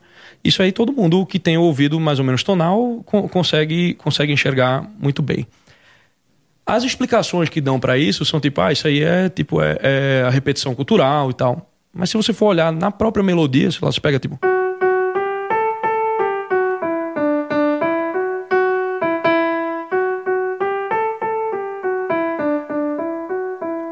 Essa melodia tá em ré, mas tu já paraste para contar quantas vezes o ré aparece nela? É muito pouco. O lá aparece muito, mu- muito mais, né? O sol aparece muito mais. Então assim, tipo, só a repetição da, da, da coisa já não já, já não já não Não justifica. já não justifica, né? É, a coisa. Então, ele vai investigando e ele mostra que tipo que quando tá acontecendo uma melodia, os tons eles eles apontam uns para os outros e você sente que você sente realmente uma força, né? Sim. E essa força ela é ela é acessível a todos nós. Os casos de amusia mesmo, né, do cara que tipo que não que, Que- não que só ouve não, ruído. é, que não que, que só ouve ruído, né? É, eles são eles são muito raros. Na maioria Sim, das é pessoas verdade. existe uma integração, na verdade, entre entre a psique, entre o, o, o, o material, que são essas ondas que estão chegando na gente, mas E o existe, cultural. Mas, mas existe algo na própria. física, na série harmônica, né? Não, não, não, não, não, calma. É algo fora do, da, da física. É algo que tá. Que antecede a própria existência da música, ontologicamente, e que permite com que ela se manifeste. Né? Então, essas forças, elas existem já na eternidade. A gente simboliza ela com números, né? A gente simboliza o 1, o 2, o 3, o 4, tipo, e cada um deles tem o seu caráter dinâmico que, vai, que vão juntos formar as funções tônicas, subdominante, dominante e tudo mais. Mas a própria, é, a própria experiência com, com, com, com a música sugere que existe algo no tom em si que você não vai conseguir achar no osciloscópio. Tipo, aonde está no osciloscópio que, esse, que essa nota né, na melodia da, da, da nona sinfonia ela é menos é- ela é menos estável que essa. Ah, no osciloscópio? É, você, se você não, for, elas é, são frequências diferentes que individualmente estão iguais. né? É, exato. E se você for, tipo, a- é, aderir a um, a, um, a, a um mero psiquismo é, por, por repetição, se você contar, tipo, também não, tam- também não dá. Então existe um, um certo existe um certo aspecto da música que, que o Victor Zuckerman vai chamar de o caráter dinâmico do tom, né? De que existem forças que precedem a própria manifestação da música no, no mundo e que permitem que a música exista no mundo. Então, tipo, todo o esforço da harmonia, em vez de ser um esforço de invento, ele é um esforço, na verdade, de descoberta, de descoberta de, no, de novas possi- possibilidades. Tanto que você nota que quando chega o Schoenberg com o dodecafonismo dele, o que é que ele faz? Ele pega, ele tenta estabelecer uma ordem arbitrária puramente racional. Ele pega, em vez de. Se você for parar para pensar, o fato de que a nossa. A nossa oitava é, ela é, ela é dividida aqui em, em sete e depois ela começa novamente um, um, um, um ciclo dinamicamente estável. né? Você tem parte daqui e aqui já começa a apontar para esse novo ponto que é o mesmo de, de, de, de, partida, como se fosse né, uma espiral, assim, se, você for, se você for colocar. O fato de que ela seja assim é, é algo que foi nos dado. Não é algo que a gente está simplesmente inventando do nada. Não, é, é a própria É. série harmônica você É, sugere a- isso aí. Pronto, exato. A série harmônica su- su- sugere isso. E eu vi uma conversa que você teve com, com, com um cara que ele estava perguntando por que os microtons não são, não, não- são uma coisa é, aqui na gente.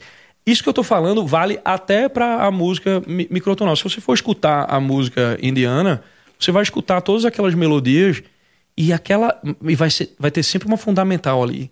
Que faz com que a riqueza dela seja justamente tipo, as diferentes Não, distâncias. pontos de apoio, com É, quintas é exa- exato. Então, é, então, o caráter dinâmico ele tá ali também, Uhum. independentemente da, é, é, independentemente da cultura. O que aconteceu na nossa, na, na maneira com que a gente foi descobrindo e se relacionando com, com, com, com essas forças, é que na série harmônica, se a gente for pegar tipo a descrição pitagórica, né, de, da, da série 1 para 2, para 3, para 4, para 5, para 6, se a gente for começar a pegar os intervalos puramente matemáticos, a gente vai ter Não afina, né? não afina. A gente vai, tipo, você vai pegar uma quinta, vai estar ok. Se você for pra segunda, quinta, vai trazer um, um violinista que vai, que vai afinar matematicamente o negócio, tipo, vai tocar com piano, tipo, vai dar com- completamente errado. Por que é que a gente conseguiu fazer esse compromisso, esse acordo com o temperamento por igual? Porque no temperamento por igual você permite que os diferentes instrumentos possam, eh, possam tocar afinados e você também permite que você possa modular, né? Você po- que você possa Fazer em todos os é, tons, né? que você possa tocar a mesma melodia, você possa expor a mesma ordem é, em, em diferentes tons. Isso acontece porque a gente desafina um pouco, mas o caráter dinâmico continua lá. Uhum. E o que a gente precisa para ter a música como a gente, como, como, como a gente conhece é justamente esse, esse, esse caráter dinâmico. Então o Zucker Kandel ele vem, vem trazer uma coisa que eu acho muito saudável, que é, em vez de ficar olhando para o mundo de um- de um prisma dual, né, que é tipo, é, ou é puramente físico, ou é puramente psíquico, se psíquico é meramente afetivo ou completamente cultural, né, e, e aí, tipo, você cai naquelas, na, na- naquelas armadilhas extremamente sub, subjetivistas, onde, onde você não consegue mais se orientar, dizer, olhar para o que é bom, olhar, olhar para o que é, é, é, para o que é mal. E ele traz, ó, tem algo que precede a música, que é imaterial e que se manifesta nela através de, de é, através de meios materiais. Você vê no- uma relação com o mundo de, de Tolkien, com, com essa, com esse mundo que precede? Lógico, Que porque, é, no porque assuntos diferentes, mas Sim. que você trouxe na mesma Sim, é porque isso cosmologia. é, é, isso é o logos, né? Hum. É, isso é o logos. É a, é- é a estrutura que faz com que o real seja possível, né? E o símbolo, ele é... Eu não vou nem dizer nada mais, porque tipo, é bastante ele ser isso. O símbolo é uma maneira com que a gente, na materialidade, olha para essa realidade Uhum. que, o- que o transcende. Então, a, a, a filósofa a Su- a Suzanne Langer, ela tem um, tem um, um livro de chama é, Lógica Simbólica. Né? Ela chama o símbolo de, de matriz de intelecções. Aqui no símbolo está a possibilidade de você conhecer uma realidade que transcende o símbolo infinitamente, mas que se manifesta ali para você na, na forma do símbolo. O 7, por exemplo, o 7 é um número simbólico. Né? O 7 é um número que, que, que é, diz respeito a uma certa completude. Vários, vários números têm tem, tem essa, esse aspecto de, de completude. O 4 é um. Mas o 7, ele é, ele é, um, ele é um ciclo perfeito. Né? E o fato de que a nossa oitava se divide assim em sete é uma expressão dessa própria, de- de- dessa própria intelecção. Tá entendendo? Então, E, da e do jeito que você colocou, do jeito que você colocou, a oitava, é- ela. Na verdade, 4 e 4, né? É. Você tem Sim, um, você o que eles chamam um movimento até a quarta, sim. e da quinta um outro movimento de quarta exatamente Exato. igual. Esse movimento de- até a quarta, ele aponta para cá, né? É. E esse movimento a partir Pra da lá. quarta, ele vai apontando E para lá. aí gera todo o É um é. movimento da, da música, vai todo disso, É. né? Quando você pega o, o que o Schomer fez, né? Que foi tipo, a, a ordem é essa aqui. Uhum. Quando você toca os semitons em, em sequência, né? Que foi uma adaptação que a gente fez para que a gente pudesse, tipo, ter mais. Ela é pessoa- muito mais conceitual do que orgânica. Exatamente. É porque todos esses tons aqui, tipo, qual, qual, qual, qual chama qual? Nenhum. Eles são iguais entre si, Sim. né? Então, tipo, na música, a igualdade absoluta, tipo, ela é meio que a morte da nossa harmonia, ela é a morte de, de, de, de tudo, né? Então, então, obviamente, isso é uma construção. É, isso sim é uma construção, né? Isso sim é uma construção puramente cultural, né? É uma, é uma ordem que um cara concebeu do nada, Sim. né? E disse eu vou aplicar isso aqui, tipo tá usando ali. É, é quando você confunde as regras matemáticas que você vai que, que, que você vai usando para apreender a ordem como a própria ordem. Você está invertendo o- o- o- os bois. Não estou não tô dizendo que, que ele não, que não tenha coisa legal no do decafonismo tal. Tipo, é interessante. Às- É interessante, às vezes, como provocação, é interessante como argumento, mas aí a música, aquela coisa mesmo que, que faz com que a gente se mova, aí ela já fica, ela já fica subordinada a algo que é mais extremamente pessoal, extremamente, é, extremamente autocentrado. Falando até de Schoenberg, hoje você estava tocando, acho que foi antes da gente começar. Você estava tocando, sim, eu falei, pô, tem bastante de impressionismo no, no, no seu improviso, na sua concepção harmônica e tal, como você arma a construção da melodia com harmonia. E você falou, e expressionismo também, porque olha só, o Schoenberg. Aí você tocou na real um. A Noite Transfigurada. A Noite Transfigurada. É, a Noite Transfigurada, ela começa, né? Ela começa em Ré. Menor, né? Aí ele.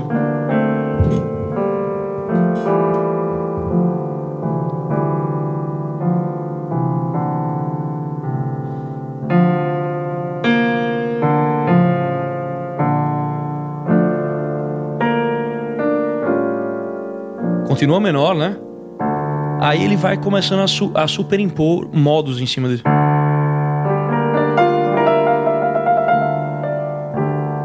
Ele tá pegando um sol, um, um sol dórico, né?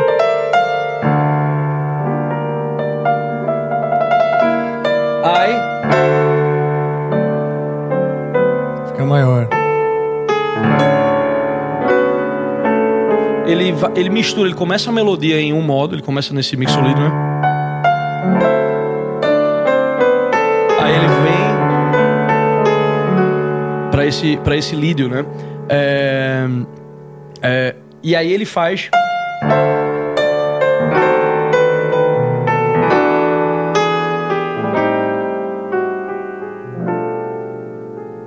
O uso dos meios diminutos, que é uma mistura de. É é quase que assim, é o Wagner levado às sua, às suas últimas consequências e misturando já com alguns aspectos modais da música. Então, tipo, tem tanto essa coisa.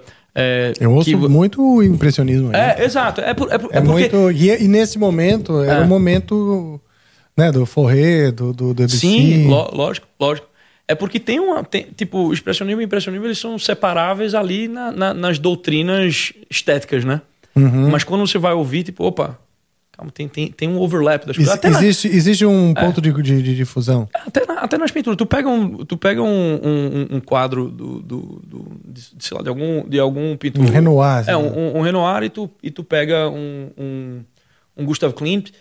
Vai, tá, beleza, são estilos diferentes, mas existem motivos aqui que estão sendo repetidos, né? Uhum. Existe, existe uma conexão entre os dois, embora um seja in e o outro seja ex, né? Tipo, isso aí já é a, já é a discussão da, da- dos, dos, dos teóricos da, da, da arte e tal. Não é muito como, como a gente as experiencia, né?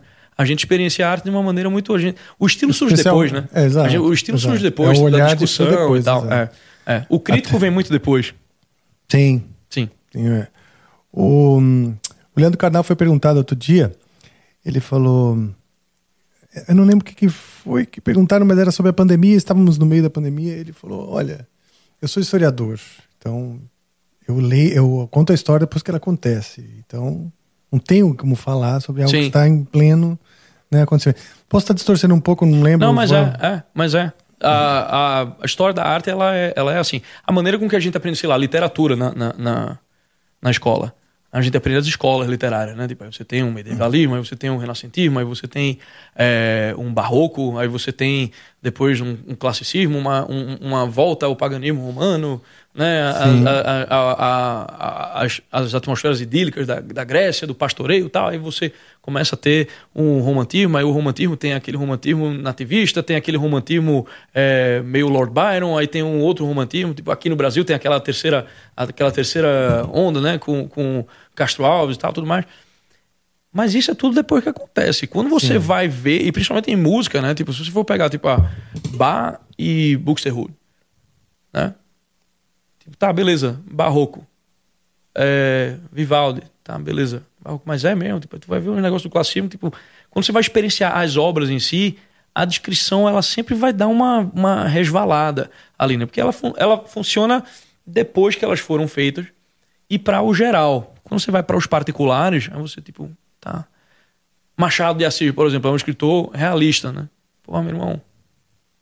Realista, tipo, tu vai ler. É, é, é, Brás Cubas tem um delírio onírico dele ali, tipo, com o Behemoth, né? Com, com, com o, hipo, o, o hipopótamo, né? Não, que ele fora sai... o narrador já está. É, não, o, e o narrador moderno, tá né? morto, pô. Tipo, que- O narrador, o eu lírico já morreu, quer dizer, isso já é moderno. É, né? é, e é chamada é, é, a, a trilogia realista, né? Com, com, com Dom Casmurro, com, com, Sim. é, com- e com Quincas Borba. Cara, que, que, que coisa mais surreal que, que, que Quincas Borba. Então, assim, você coloca ali, porque funciona para você, sei lá, responder uma questão no vestibular, mas não é assim que, que a coisa aparece pra gente, né? Maravilha. Na realidade, sempre vai aparecer mais. É, Aristóteles mo- mostra isso muito bem. Tipo, ela, as coisas como aparecem para nós, elas aparecem sempre como, uma- como massas meio difusas, assim, um pouco mais confusas. E aí você vai tentando or- organizar, né? E chegar nos, no- nos, nos, nos gerais, assim. Maravilha. Tá. Me conta uma coisa, você estudou na Berkeley, te- já me contou um pouco a sua trajetória.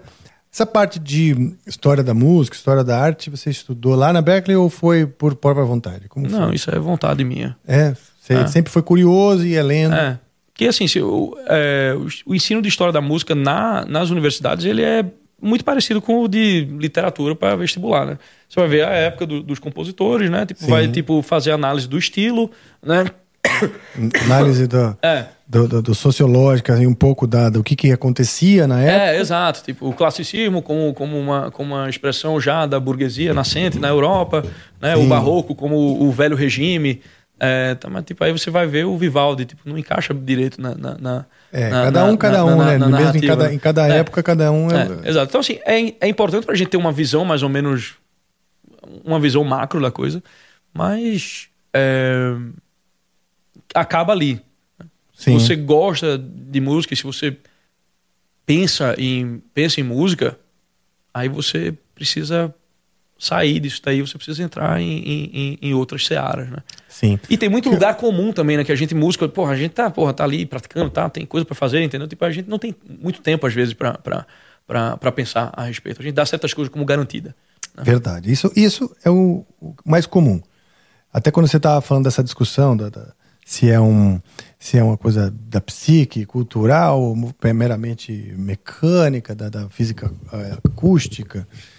Cara, a busca por verdades definitivas é o que gera as guerras. É, mas é que, pra mim, eu vejo isso como uma faca de dois gumes. Porque se você for olhar, tipo, as grandes guerras mesmo, vem numa época de pós-verdade, né? De, tudo De pós-verdade. Pós-verdade, de que tudo se relativizou, de que não tem mais certo e errado, de que não tem mais verdadeiro e falso. Então, assim, uma coisa é você tá, você tá pronto para ir pra briga pelo que você, é, pelo que você acha que, que, que é certo. Mas, entre, mas daí você deduzir que porque você faz isso não existe um, não existe um certo, não, não há o real, não há uma unidade no real, é complicado. Porque aí você começa a cair no subjetivismo, você começa a cair nos relativismos, muitos que tem, que tem aí, a vida humana começa a perder, come- começa a perder o seu valor. Né? E aí você. Aí é- é que realmente você vira somente número no, no, no, no, no tabuleiro de alguém. Né? É. É, esse que é um ponto, complicado, esse né? é um ponto, é, É, uma, uma tá- linha bem é. complicada, porque, É, porque, porque acontece as duas coisas. Você vai ter. você precisa desse movimento. É. Você precisa desse movimento. Para escrever uma história legal, eu vou criar muitas vezes um inimigo, né? Sim. Para criar uma história que dê movimento, para parecer real, real essa história, Sim. eu falou do realismo, né? Então Sim, a sim. Capitu ali traindo ou não, né? É, Mas é uma coisa sabe. que faz parte da realidade, né? É, é- é o que tinha muito a ver ali nessa época do Machado de Assis era você também criar um criar um, um universo assim que não se confirma, né? Isso é, É. e gera uma, uma angústia. É, isso me lembra muito o. é, me lembra muito o Tristão e Isolda, né? Tipo, você começa aqui.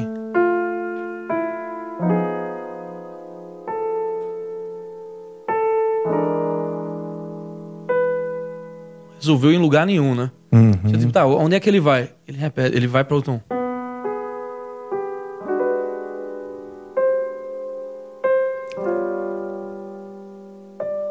Ele vai.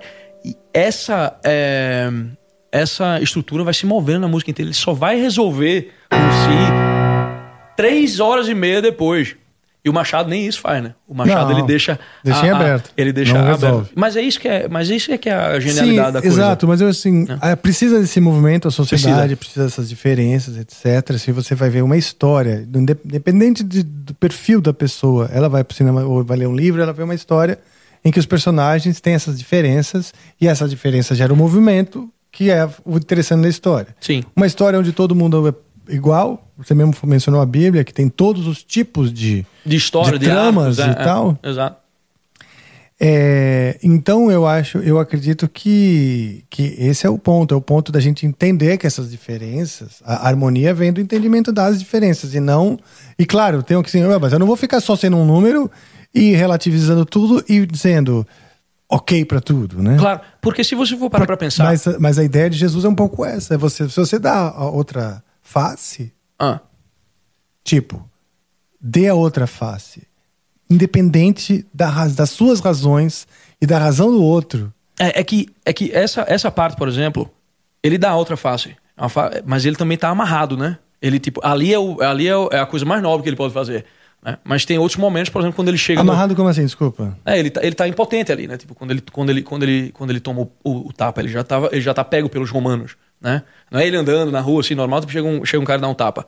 É, já, ele já tá ali, tipo, ele já aceitou que ele vai sofrer a paixão, né?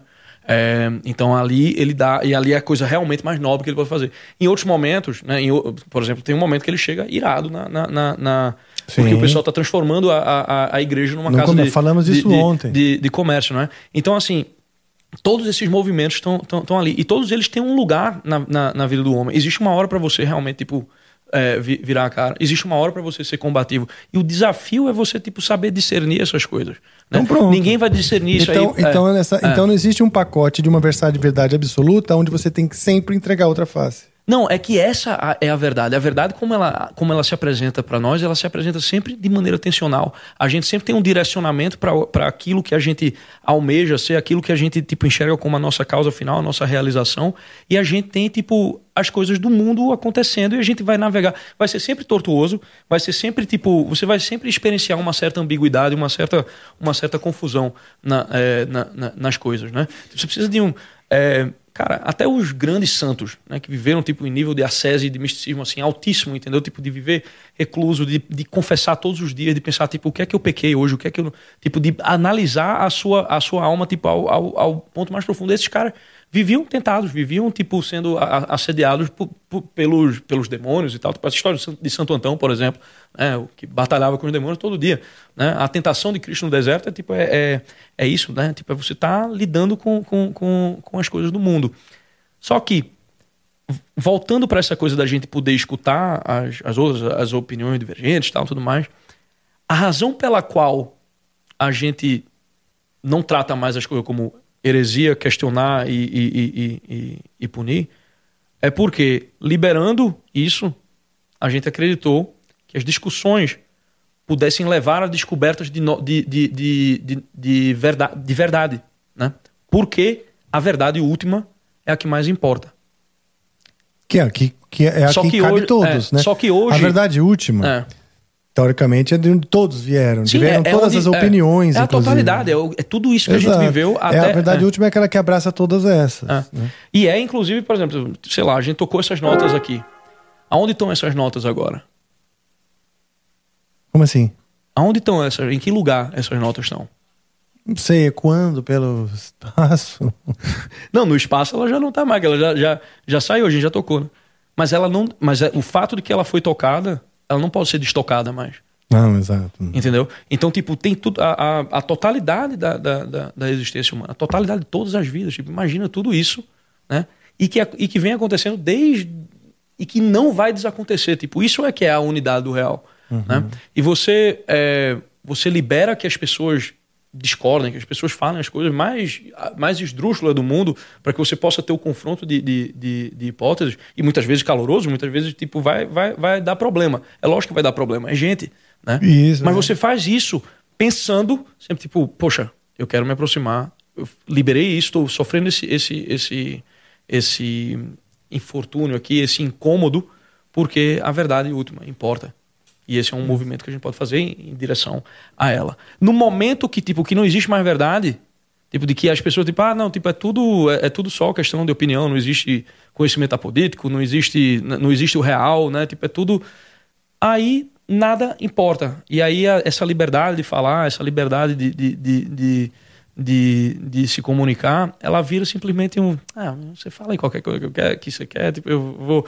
Não, não vai influir em nada para mim mesmo, tipo, vira um nada importa. Em vez de, tipo, essa grande verdade importa. Entendi. É que essa grande verdade também ela é interpretada ou discutível. É lógico, ela, ou... não é, ela não é abarcável por nenhum ser humano completamente. Exato. É. Então, mesmo na mesma direção, vamos dizer, estou em. Ah. Concordo contigo. Então, vamos para essa grande verdade. Não vamos para nos que, mover, não né? É. que não relativize as coisas. Mas ainda assim a gente pode vir a discordar. Ah, lógico. E ainda assim a gente tem que entender que essa grande verdade abraça as duas opiniões. É assim que eu vejo. É. Porque a- essa grande verdade não se divide em opiniões. É o que eu começo, é só uma visão minha. Eu tá? não sei, eu então, não sei. É só uma visão É. minha. Eu acho que ela. Eu ah, realmente não sei. ela, ela é o silêncio absoluto. A grande verdade, ela é, ela é- como você diz, o motor é um motor inerte. Sim. Ela não, qualquer palavra já é um fragmento dela e não é a totalidade. Sim, óbvio. Entende? É. Então, nesse sentido, assim, esses pequenos fragmentos que, que emanam nessa grande matriz são as opiniões. Eles estão aí para, para criar essa- essas histórias que a gente vê. Ah, tem um inimigo, tem isso aqui, e dá movimento. E a beleza, até na dissonância que Ah. você mesmo montou, né? Aliás, que exemplificou de maneira muito bonita aí quando falamos do, do Senhor dos Anéis. Quando você ah, mostrou na- em- eh, essas Sim. teorias todas. E é muito legal essa sua habilidade de colocar em música né? Então aqui está a consonante, então vem aqui a, a dissonante e todo esse seu acervo, né? De, de diferentes épocas e tal, repertório. Sim, cada, se você pegar, sei lá, qualquer, qualquer fundamental aqui, né? E você, sei lá, diz uma nota qualquer. É, Lá bemol? Consonante demais já. Ah, você quer que eu... é, é, eu- fala, fala uma, uma dissonância assim, bem, bem esdrúxula.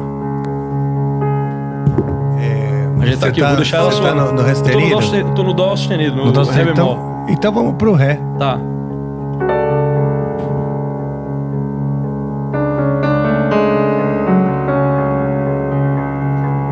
Tô aqui, eu pego esse ré. E eu posso usar ele pra, pra criar. É, para criar movimento, né? Porque ele é instável. Mas ele é uma instabilidade, né? Tem uma cor nessa instabilidade muito linda.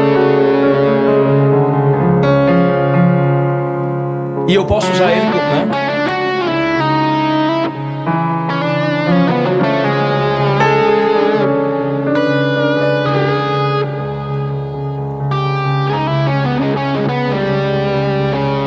Por exemplo, é, sei lá, aqui a gente teria, por exemplo, um dó maior seria estranho aqui, né?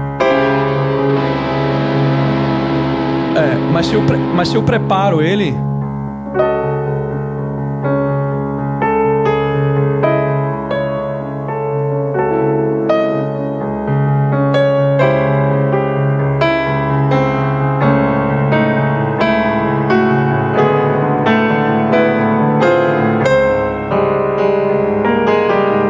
Já meti até aqui um. Já meti até uma segunda menor ali. Porque, porque funciona. Tipo, então você, tipo, sempre tem. é, se você tiver imaginação e se você Sim. tiver. E se você tiver um conhecimento da, da, da linguagem, você é capaz de incorporar as dissonâncias, você é capaz de, de, de, de trazer algo delas, né? Sim. Trazer algo de bom delas. Você pensa, ah, tem uma série de frequências que estão ah, emanando aí no nosso É. espaço e nós não estamos ouvindo. Então, música é aquela música, nas- aquelas frequências que se coordenam e tal, interagem em consonâncias, dissonâncias, tensões, movimento e tal, e que a gente ouve. Sim. Quando você perguntou onde estão essas notas aqui agora, eu lembro de um professor meu falando que teoricamente, né, as, as, a, a música, ela se. O, o, o som, né? Ele se perpetua, porque esse movimento gerado no ar, que você, quando você faz assim, o ar é, cria ondas e tal, ele vai batendo na parede, isso, aquilo, e esse movimento ele nunca para. Não, ele vai sendo absorvido por tudo, né? Exato. É. Então aquele som, né? Ele está ecoando mesmo, está ecoando pela eternidade. É, da mesma maneira, a gente não consegue agora realmente pôr para soar todas as frequências, ou todas as músicas que estão tocando nesse bairro. Sim. Que talvez se conseguíssemos, se pudéssemos ouvir, ia ser uma cacofonia. Sim. Ou, né? Ou não. Estaríamos então aptos com outro tipo de audição, se fosse tão sensível para ouvir toda a música do, desse bairro da cidade toda. Uhum. Que aquele ruído branco, rosa, não sei, tamanho desse ruído, ia ser a nossa música. Ou, ou a gente ia não prestar atenção, ia anular, ou talvez a, a, a nossa capacidade de, de, de confluências, de frequências seria muito maior, né? No fim das contas, o que eu quero dizer é o seguinte: mesmo quando você coloca aí as dissonâncias e as consonâncias e mostrando como elas vivem muito bem, né? Ebony and Ivory, sabe? side by Side on My Piano. É uma música linda, né? Sim. É, é disso que eu tô falando, né? É dessa. É dessa.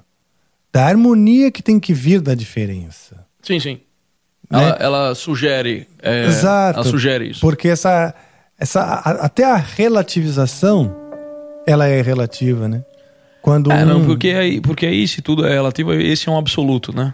Aí eu, Exato, te, é, aí eu, tenho que, eu tenho que rejeitar todos os absolutos, menos o de quem está me dizendo isso. Exato, porque às é. vezes numa visão é, ah, está relativizando tal assunto. Para a pessoa, para quem está sendo, vamos dizer, julgada, né, de relativista, para aquela pessoa ela é a mais profunda verdade. Uhum. Ela está buscando algo que para ela é muito verdade. Quando para quem olha, às vezes de uma, uma outra ótica é, está relativizando demais isso. Então, o que que acontece? Porque no fundo é maravilhoso que, gente, que as pessoas tenham diferentes óticas, mas é também importante, eu acho, que, que a gente aprenda com esse olhar diferente, com o olhar da dissonância, sabe? É, é se você for parar para pensar, se há uma intelecção última, né, ela fala por meio das coisas que foram feitas. Então, cada coisa que você tá, cada coisa que você vai ouvir, até a coisa mais esdrúxula, a, a situação mais horrenda que você vê, ela ainda está contando uma coisa para você, um aspecto da, da, da, história. Ela é tão, ela é tão história, ela é tão vontade dessa, intelecto, de, dessa intelecção quanto a coisa mais linda que, tá, que, que você é capaz de, de, de, de contemplar. E às vezes essas coisas acontecem e a gente, como está na escala temporal, a gente experiencia as coisas. Da escala temporal em relação à escala da eternidade, às vezes o que uma coisa que é um mal que, no, que, que, que nos acontece é absolutamente um bem. Né? Claro. Então, é, o cara foi perder emprego, problema, é, o nosso problema está sofrendo, mas alguém ganhou um emprego, né? É, não, não o só cara isso, mas... ajudou a veinha a atravessar a rua, ficou é. feliz e ela foi assaltada na esquina. Não teria sido assaltada se tivesse atravessado a rua cinco minutos depois. Exato, exato. Então, é, o mundo sem os seres humanos, um mundo imaginado aí só dos animais, né? Continuaria com o leão comendo a gazela, arrancando suas vísceras, né? E que quando a gente vê o leão arrancando as vísceras de um amigo ou do nosso filho, vai, num, num mundo mais selvagem, a gente atende como algo, algo muito ruim. Aquilo é o mal, né? Aquilo é o mal, porque veio tirou a vida né, de alguém que, que tem um valor, tem uma, como você mesmo disse, tem um sentido essa vida, sei lá. É, mas o universo natural da colisão das estrelas, que faz permitir a vida, né? Sim, é, o fato de é que selvagem. É, o fato de que exista co existam coisas em vez de não já é uma já é algo que deveria provocar um espanto absoluto assim uma, claro. uma que é o, a base da filosofia é, né? é, exato devia provocar tipo assim Irmão, o fato de que a gente tá aqui, sei lá, eu tava. Hoje eu entrei no, no Uber e vim aqui, tá? Eu tinha pessoas andando na rua, tinha pessoas fazendo coisas, entendeu? Tinha pessoas dirigindo caminhões, tipo, fazendo com que o mundo rodasse. Eu digo, caralho, isso aqui é, isso aqui é incrível, né? Que, que, só, só o cara precisa estar tá meio. O cara precisa estar tá muito, sei lá, anestesiado para não perceber o quão é, fantástica são as coisas. Tem razão. Ó, eu queria te perguntar um negócio, cara. Vai lá. É, a gente tava falando de, de, de, de dissonâncias e tal, e eu tava mostrando isso aqui. E tem uma música de vocês que é uma, que é uma balada, né? Que é, que, é, que, é, que é Rebirth, que tem um momento dela lá que começa um- um- uma, uma crescida, né? Que é um. É, me, me diga se eu tô certo, né?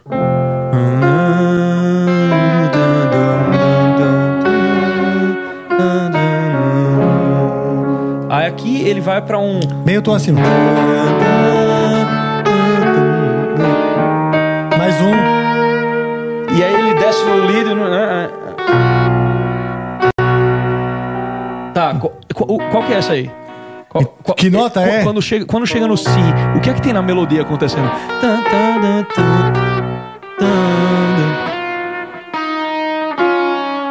É, Tá. é um si. Ele era pra ser lídio, esse si. Tá. Mas acabou que virou um si normal. Então está aqui, ó. Ah,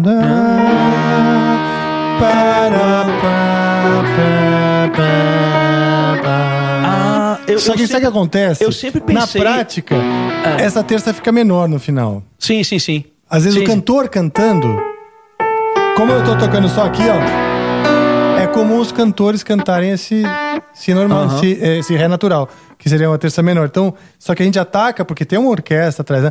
Hum, né? Hum, hum, tá, hum, tá, tá, Ah, isso acho que não cantaram. Mas já cantaram assim, ó.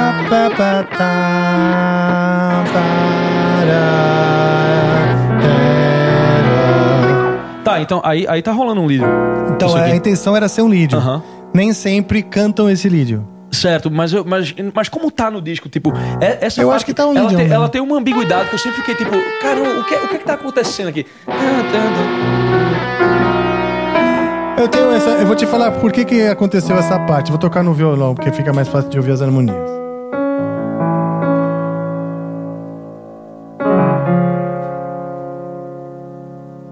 Eu chamo de uma parte de transição, né? O que, que acontece? Eu mas gosto- é que é interessante pra caralho, principalmente essa. essa, essa, é- essa, essa subida do, do, do- do- dos meus tons e o, uso, e o uso do modo assim, meio em paralelo. E aí quando chega, tipo, vocês usaram tanto o modo em paralelo, né? Aí eu digo, tá, beleza, vai vir, vai vir. Eu, eu escuto o sino baixo, vai vir. É, e fica meio cromático, né? Ah.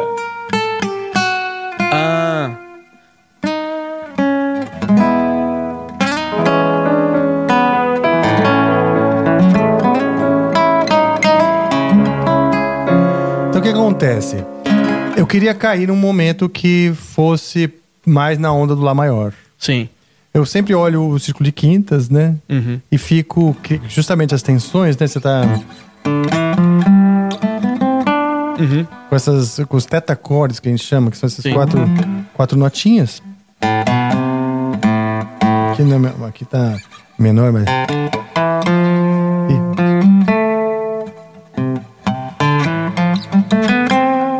Então, tendo essa, essa, esse, esse movimento que, que, que tende a seguir em quartas ascendentes, é, e tentando movimentar não sempre só ao redor do mesmo, vamos dizer, da mesma órbita, né? E como eu estava muito tempo no Lá menor, e eu tinha muita mania de fazer baladas em Lá menor, né? Desde- Aham. Sempre pegava o violão, fazer Lá. Tanto que quando eu, eu falei, não, vou fazer uma, uma em Lá maior. Aí fiz a Make Believe. Sim. Mas aí, né, na hora da rebuff, então eu tava aqui. Já. Já tinha feito um monte de, de, de partes, já voado, né? Ao redor do Lá menor. Ainda fez.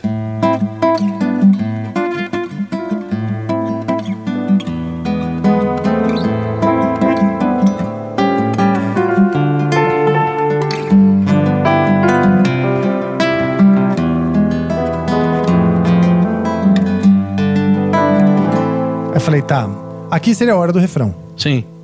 Concluí. Aí você meteu o. Eu falei, é, exato. Eu falei, não, eu não quero botar um refrão aqui. Sabe o que um refrão em Fá, né? Eu, eu falei, tá bom, eu vou fazer um refrão em Fá, mas eu preciso que a pessoa esqueça o Lá maior um pouco. Ah, Eu quero- e eu definitivamente esqueci. Exato, Funcionou. essa é a ideia.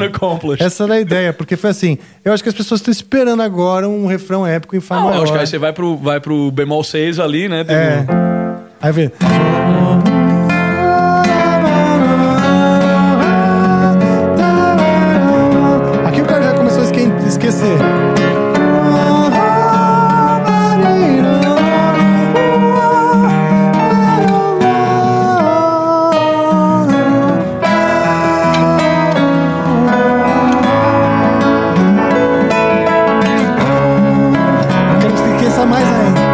Ah, aí eu vou voltar.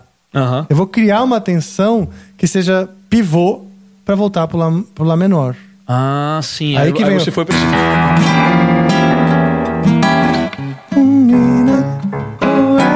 E essa coisa que até você mostrou no Beethoven, né? Sim. De você dar uns, uns sustos, assim, de a pessoa não sabe onde vai, né? Então. De dinâmica. Sim, sim, muda.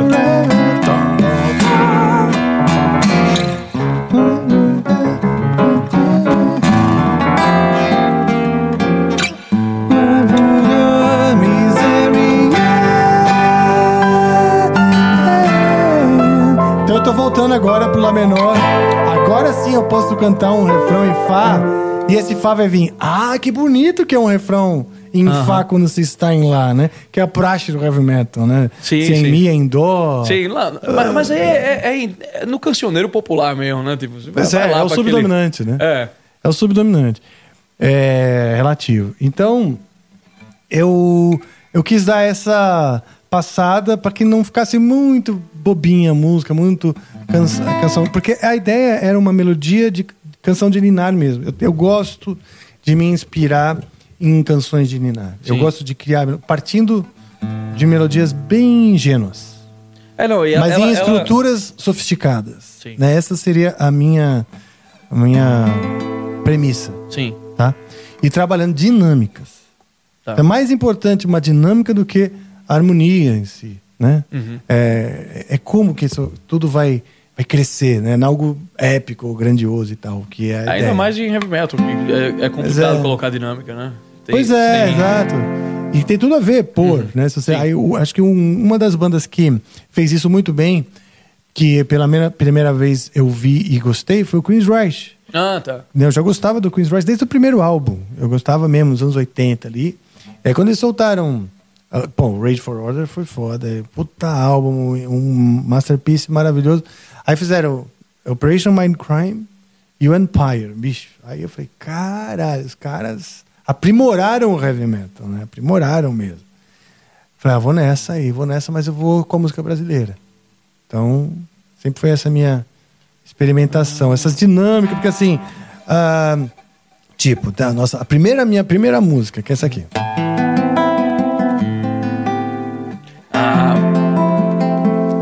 Foi bem inspirado em Queen's Rise, né? Aquele, aquele clima.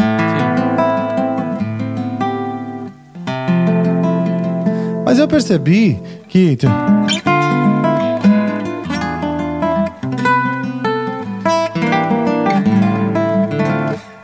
para desenvolver as ideias, né? Eu sempre acabo indo para um caminho que é mais brasileiro, sim. porque é mais tá mais na minha mão, Uhum. tá mais na minha mão. Apesar de você. Ah, isso é nylon ou. Esse é nylon. Ah, tá. Pronto. Ah, o nylon já dá uma cara brasileira. Já dá pra caramba, né? Né? Já dá. é. É. É engraçado. Bom, mas tem um cara do. Tem um cara que é um dos caras do country que usa, que usa violão de nylon, que é o Willie Nelson, me- né, cara? Ah, é de o Willie nylon, né? Nelson usa nylon pra caramba. Ele tem um Nossa. violão todo fudido É dele, assim, verdade, que ele, é verdade. que ele, que ele, que ele usa. Eu vi e- até um e- Instagram outro dia E é dele. de nylon. Mas é muito legal, é muito legal como, como a própria, né, o próprio lance da, da escola de nylon já dá uma, uma brasilidade no, no, Sim. no, no negócio. né? Sim. Maravilha, meu amigo. Temos mensagem? Ah, tá com o meu microfone mutado, cara? Olha. Sempre bom lembrar que quando a gente faz um episódio gravado, vocês estão acostumados a mandar mensagens pelo NV99. É, as mensagens são pelo Instagram. A gente abre uma caixinha lá e tá sempre disponível pra vocês falarem com a gente e mandarem as perguntas de vocês. Beleza? Eu vou, vou ler aqui. Só abrir porque estamos sem internet mais uma vez. Olha que, que, que ótimo, Rafael. Ah, é mesmo, é? É mesmo, e temos um ao vivo mais à noite, hein? Que- Eu tô com. Eu tô. Eu tô rateando do meu celular. Ah, é, mas pra fazer a live não dá pra rotear, né? não dá, não, dá. vai. Mas pra ler a mensagem você consegue aí. Pra ler mensagem eu consigo ler aqui no celular diretamente. Maravilha. É, o Rio Morita. O Rio. É isso. Rio Morita perguntou aqui: Salve família, pergunta pro Rasta. É, sei que você é fã de Tolkien, como você falou aí. Você já compôs algo inspirado nas obras dele? Já várias coisas.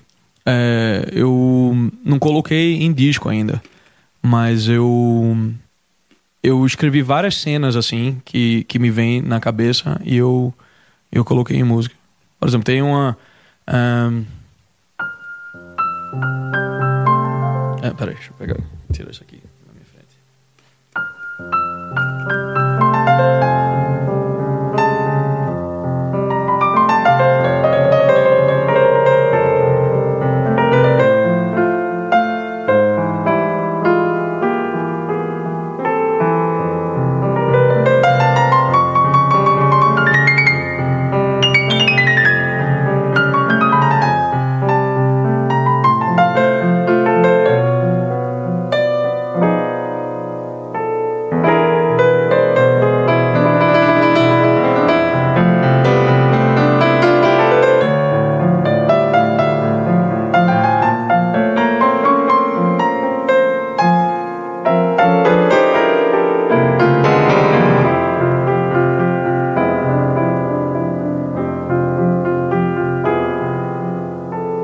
Isso tipo é uma, é uma coisa que eu pensei é, sobre o mago branco se aproximando na, na, na, na, na floresta. Tem outra que é essa aqui.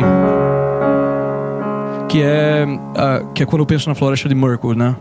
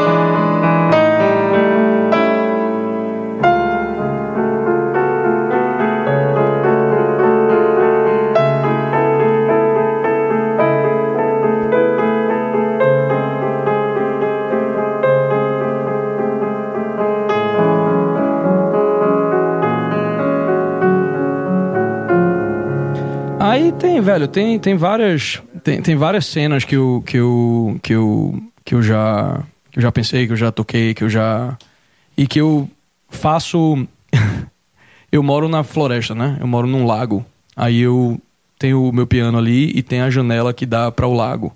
Aí todo todo dia do verão, que é quando tá quente o suficiente, né? Eu vou lá, espero o sol se pôr e aí eu começo a tocar essas, essa- essas cenas assim. E aí eu começo a improvisar em cima. né?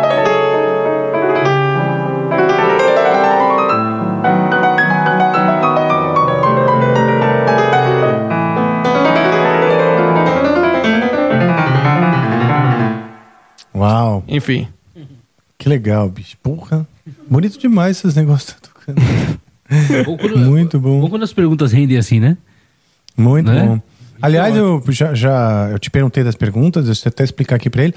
Por conta da que a gente tem um andar ao vivo depois pra fazer, porque eu ficaria muito mais horas aqui conversando com ele. Ah, é, claro. A gente, em alguns gravados, a gente tem as limitações de. no- Não, no- certo. de tempo, É, é. a gente chegou no, no limite? Não, Mais ou estamos menos. estamos lendo as não, não, perguntas não, não. aqui. Eu tô perguntando as perguntas, porque se, por exemplo, se tiver, sei lá, 10 perguntas, a gente já tira da frente, né? Ah, é, sim, já, sim, sim, sim. Já vamos tirar, mas é. Eu vou fazer a próxima aqui. O Bruno Ponto Dione perguntou aqui: qual é o maior desafio de entrar em um grupo já consolidado? Cara, é muito mais fácil é, você, porque assim, eu, eu não entrei, eu fui contratado pra tocar e pra, e pra compor as minhas partes ali, tá entendendo? Pode ser que eu esteja lá no futuro, pode ser que eu não esteja, tá entendendo? É, então, quando você chega num negócio já estabelecido, você não tem que ganhar ninguém, você só tem que fazer o seu trabalho bem, entendeu? E óbvio, né? Como eu tive que criar o meu trabalho, tem que fazer alguma coisa que seja in- in- interessante. Mas na minha carreira sempre foi assim, tipo, sempre que eu consegui alguma coisa, sempre que alguém me chamou pra tocar com, com, com uma pessoa, eu disse, bom, eu vou ser aquele cara solução. Eu estudo tudo que o cara fez. É, eu pego, inclusive, tipo, solo dos caras, tá entendendo? Tipo, é, aprendo a tocar bem ou rudimentarmente, assim, pra eu ter a linguagem da, da coisa. De maneira que eu não chegue lá e, tipo, e, e eu esteja falando outra língua, tá entendendo? Então, essa parte é fácil. Quando tá tudo, quando tá tudo é, é, já montado, eu acho bem fácil. O que é difícil é você montar isso aí. Isso aí eu nunca fiz. Eu tive banda, né? Tipo, é, eu tive o Stone Giant por um, por, por um tempo, compus um monte de coisa, a gente fez show, a gente foi pro Lollapalooza Argentina e tal, mas tipo, mas você fazer com que uma banda role com tanto, você deve saber isso muito, muito mais do que eu. Com- quando chega o elemento humano, você precisa de, velho, você precisa de muita generosidade, você precisa de muito, muito, muito, muita paciência, assim.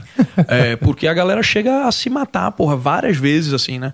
Não, não no Mastro, né? Tipo, Eu cheguei no Mastro uma banda já madura, né? Tipo, os caras já tudo, tudo com seus, nos seus late 40s, assim, né? Chegando lá nos 50 e tal. Então os caras são muito já escolados em como lidar um com o outro e tal. Então é, é, é- é smooth sailing, assim. Então não tem muita. É, não tem muito desafio. É só você não ficar muito acanhado, tá entendendo? Porque se você ficar muito acanhado, aí, aí você. é, você vai começar a tocar meio, meio, meio mal, assim. Meio, Sim. é, Com medo. é, com, com, com medo tal. Tem que ser. Não, tipo, assim. Ah, eu chego, tipo, a primeira vez que eu cheguei lá, eu comecei a tocar as músicas do disco no piano, assim.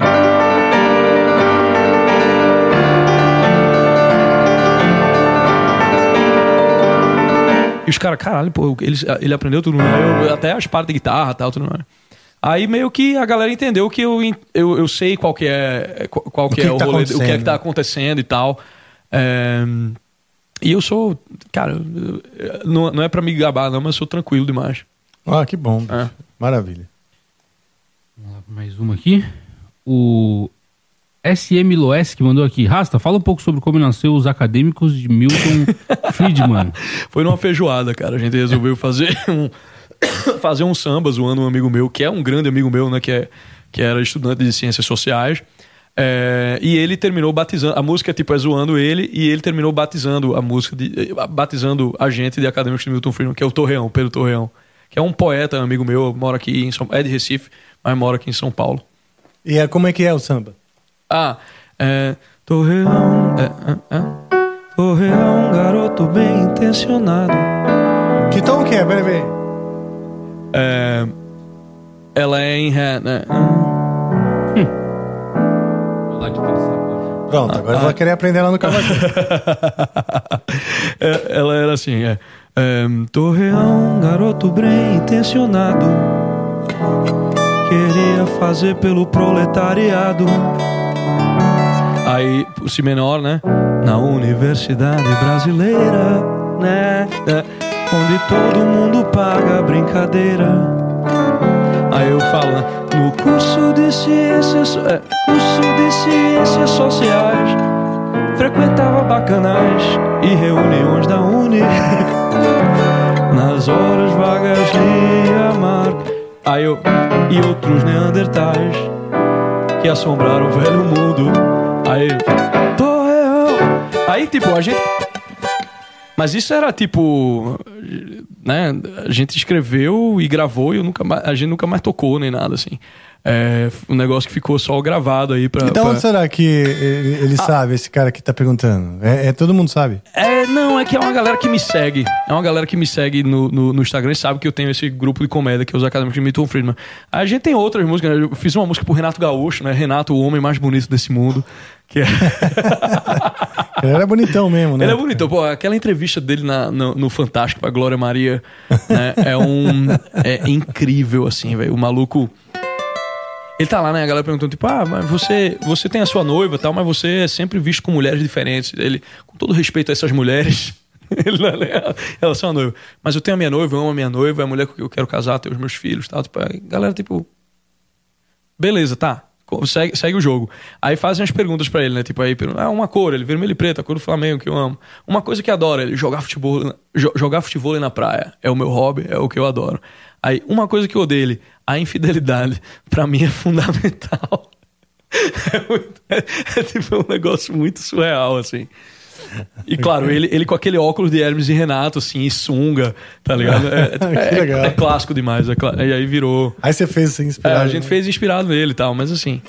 é, Ah, em relação ao Torreão, eu, eu usou, digo que ele é, frequentava bacanais e reuniões da Uni. Ele nunca foi numa reunião da Uni. Verdade seja dita. Certo, vocês fantasiaram um pouco a, É, bio- a é, biografia aí. É, a biografia. Mas ele vai escrever a minha, então, tipo, ele vai inventar um monte de coisa também. Maravilha, demais.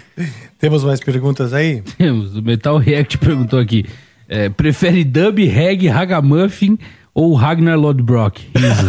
Nossa senhora. Olha, cara, o Tupini Viking brasileiro é um negócio que tem que acabar, né, cara? Tipo, é, um negócio, é um negócio muito esdrúxulo, assim. Pô, a gente, pô, é, é assim, a gente é terra de Veracruz, né, velho? A gente teve aí grandes navegações, né, pô? A gente teve Pedro Álvares Cabral chegando aqui, pô, caminhão, o cara fala. Carta de caminhão um negócio lindo, assim, né? O cara, tipo, eu, eu leio, eu me emociono toda vez O cara que se eu, emocionou. que eu leio. Ele, ele se dedicou, né? É, Tipo, exato. Ele galera- poderia ter só falado, ah, eu vou ficar aqui, não, escrever. Irmão, isso Faço aqui é- duas linhas aí. Isso é que era um homem, pô. Pedro Vai Caminha chegou aqui com 55 anos de idade, pô. Isso era um idoso na época. E ele era. Ele era. é, É, na época. mesmo. assim, no, no, Na época. no, no RPG, isso aí, ele era paladino, né? Ele era cava- cavaleiro. E, tipo, e vindo aqui, tipo, escrevendo e tal sobre, sobre, sobre, sobre as coisas pra mim. é. Mas, enfim, é, eu prefiro. Eu prefiro. Não, não o Ragamuffin, nem o, nem o Ragnar Lothbrok, mas eu gosto de um. De um é, eu gosto de um, de um Roots Reggae. né? Roots reggae. Gosto. Gosto. Principalmente Peter Tosh ali. As músicas do The Wailers que o Peter Tosh canta, eu, eu acho muito foda. Vou fazer mais um aqui. É, Tivemos grandes nomes do reggae aqui, brasileiro, recentemente aqui. Foi mesmo? Foi. O Rodrigo do Mato Seco esteve aqui. E também aqui o, Marcelo o, Mira. o, o Marcelo, é, que eu lembro o nome da banda, o Alma Jam, o Marcelo Mira. Maravilha. A Sugimori mandou aqui pro Rastrogonoff. É, se o livro. Se o, li- se o livro for Ulisses e ao invés de rodo for a mão. A mão mesmo, fica bom? Foi a pergunta que ela fez. Ah, tá. É porque às vezes eu dou receita pra galera na, na internet. Quando as pessoas vêm me perguntar conselho de vida, né? Aí, tipo, Racha, tenho 33 anos. Você acha que, tipo, devo me mudar do país? Cara, eu não conheço você. Eu só sei que, tipo, que você tem 33 anos, né? Então eu pego sempre e coloco uma, uma receita, né? Uma receita de bolo, uma receita de algum, de, algum, de algum prato que eu faço. E aí fica um negócio gigante. E aí lá no fundo, assim, eu digo... Na hora de servir, então na hora de servir, jogue no chão e passe com o rodo, tá ligado? é isso que galera... Caramba, tem um monte de seguidor meu aí assistindo, então, né? Que bom, hein? O pessoal presta atenção, né? Galera. Vamos ver aqui. é, O Brunão Souza, que é o cara dos cortes, mandou uma piadinha aqui. Ele falou que a sua cartola é muito show, seria estilo. Seria por estilo, né? Ou pra esconder uma auréola e o ratatouille, ele falou. Essa Ah, é a- a, pi- a piadinha dele. Não, tá aqui a minha cabeça. Ele tá mal de piada, é né, que eu comecei a usar a cartola, Tá, tá. velho. Aí, tipo, meio que. Bah, quando eu cheguei pra gravar com o macho, eu não cheguei de cabelo solto, assim, sem, sem, sem cartola. Né? O Brown olhou pra mim e disse: Peraí, cadê tua cartola, cara? Eu, disse, eu, não sabia, eu não sabia que ela fazia parte do deal, né? Ele, não, pô, eu tenho que botar a cartola, né? Hoje a gente vai fazer Nós um. contratamos você por conta da cartola. Cara, ah, tá bom. Então. Não interessa o que você tá tocando. Viu? Música é fácil, galera. É só usar uma cartola. E a última aqui é do Leandro Margoto. Ele mandou aqui: se Tolkien fosse guitarrista, o C.S. Lewis seria. O Tolkien nunca seria guitarrista, cara. é sério. O Tolkien achava Beatles barulho, porra. Caralho. É. Ele era muito, ele era muito velho ranzinhos assim, tá ligado? É. Ele ele não gostava de moto, ele não gostava de, ele odiava Ah, é, tá, trem e tal. de barulho. Ele disse, ó, quando, quando chegou o trem na minha cidade, acabou tudo. Porque é assim, né? Ele, ele morando naqueles lugares idílicos assim na Inglaterra, o cara cara entende que não queira ser perturbado pelo progresso, né? Ele sempre teve essa, essa coisa assim meio. Tanto que o Saruman, o, o Mago Branco, ele é um personagem meio do progresso. né? Ele vem trazendo a indústria, ele vem trazendo é, essa coisa, ele vai destruindo as coisas, né? Tipo, ele tem. Tolkien tinha um, um horror muito grande a essa coisa. Mas enfim, se o, o C.S. Lewis seria, sei lá, baixista. Espero que não com cinco cordas. eu tenho. Eu, eu, eu, sou meio dogmático com algumas coisas assim, tá ligado? Eu odeio baixo de cinco cordas, cara. É mesmo? é. Mas eu to- toco com gente que toca com cinco cordas, já toquei várias vezes, inclusive no Stone Giant, tipo, o meu baixista tocava com cinco cordas. Eu ficava, pô, meu irmão. Peraí, porra, pega, pega, um, pega um Rickenbacker aí, na moral, pega um, pega um jazz bass aí, um Precision, faz Mas um, essas coisas né? tiram, tiraram, né? Eu acompanhei. Tiraram um pouco o romantismo de uma época, mas vieram pra ficar, né? Que nem essas guitarras com os fretes. É. torto Eu gosto muito do, do o Ed Mota falando, né? Do. do, do, do, do baixo de cinco cordas. Cara, você tá ali tocando, tipo, aí de repente eu. o cara, Não, Ed Mota é muito bom falando. Caramba, das- é muito foda. Ele é, é, eu, eu gosto muito de ver o Ed Mota, que várias vezes ele é injusto pra caralho, assim. Mas na injustiça dele ele é muito engraçado. E ele toca em algumas coisas, assim, que são. Que, que, que, que, que são, que são ve- verdades, assim, poéticas, tá entendendo? Então, às vezes, a galera vai lá e reclama dele e tal, não sei o que lá. Tipo, eu, eu escuto. Se eu fosse me ofender com as coisas que ele, que, que ele fala, eu me ofenderia com, com, com um monte, mas eu acho muito massa. E essa do baixo de cinco cordas é muito boa. Pra mim é, o o lance é esse, fica engraçado, É, né? O fica jeito que ele muito foda. Não, quando ele, quando ele- e quando ele fala que Deus, é, Deus fez a, a coxa e a sobrecoxa da galinha e quem fez o peito foi o coisa ruim. Deus foi tomar uma água e o coisa ruim veio e fez o peito, que, que é, o- é realmente a coisa mais sem graça do frango, é o peito. E pra minha sorte, lá em casa, quando eu compro frango assado, que é uma coisa que eu adoro também, é. Primeira coisa que eles vão é no peito. E eu, puta, vou lá na sobrecoxa garantir. Vamos lá então. Meu amigo, muito obrigado pela sua presença. Eu queria ainda fazer um. Uma música aí final. Cara, vamos ver se eu consigo, se eu consigo tocar Rebirth contigo. Rebirth. É. É que a música é proibida, a gente. É já- proibida, é? Ah, então você já, você já. Não, então esquece. Vamos fazer a, a- Não tem a noite. A gente tocou a noite desfigurada, né? Aham. Vamos fazer uma Rebirth desfigurada. Vamos? Cara, como? Pera aí. daí- Tá bom, tá bom. É... A gente tem Rebirth em mente e é só isso. É o quê? Pera, pera. Ah, sim, tá. Tendo tá bom, a tá Rebirth bom. em mente, Beleza. apenas isso. Tá. E aí isso a gente vai emendar no, no, no- no- chama- na, na- na invocação de uma entidade. Que é a entidade que dá fim ao episódio. Ela amarra esse episódio, uma bruma que pousa sobre nós. E a partir de então, eh, esse episódio passa a ser passado, né? Como aquele, Certo. aqueles som que você tocou, aqueles acordes. E ele passa a pertencer à eternidade cósmica e utúbica. Tá bom. Pede as redes antes, vai. Oi? Pede as redes dele Ah, antes sim, sim, né? sim. Se o pessoal quiser te seguir, quiser te. Quais os seus jabás? É, e- tem. Você vai no Pergunte ao Rasta, no YouTube e no, e no Instagram. Tá lá. É, eu não posto muito no YouTube, Pergunta ao Rasta, mas o Instagram eu tô sempre lá respondendo caixinha de pergunta, respondendo dúvidas e tal. E é, eu tenho o meu programa, que é o Rasta News, que, é a- que toda sexta-feira tá lá. Bota lá Rasta News, você vai ver.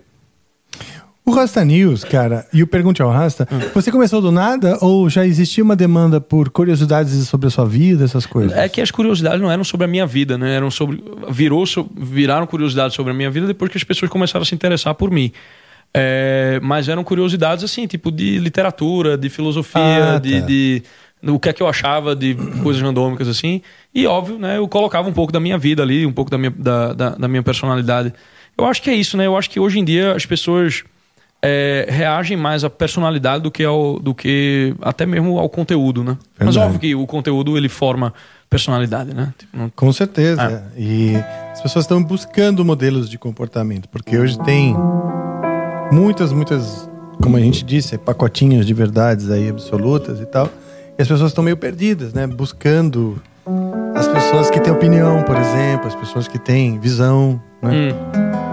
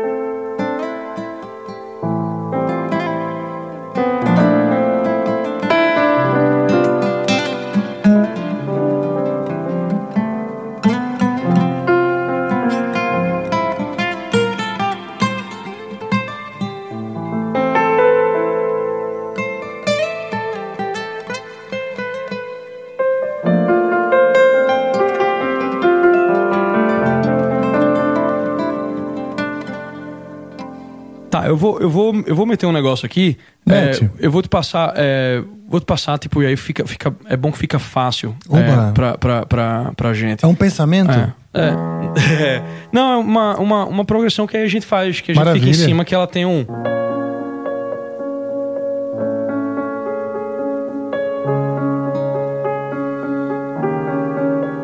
Boa. Só isso.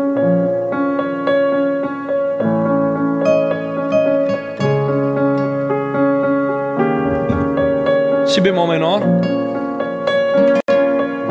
Aí pro Lá maior. Aí pro Dó sustenido menor. E pra um Mi bemol dominante.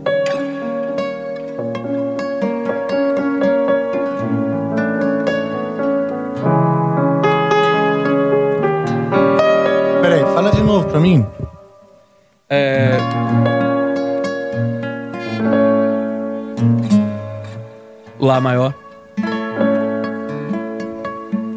Aí pro Dó sustenido menor.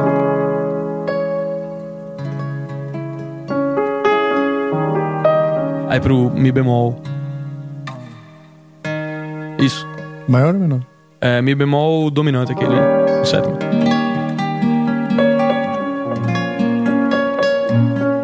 O ponto é esse Dó sustenido na ponta.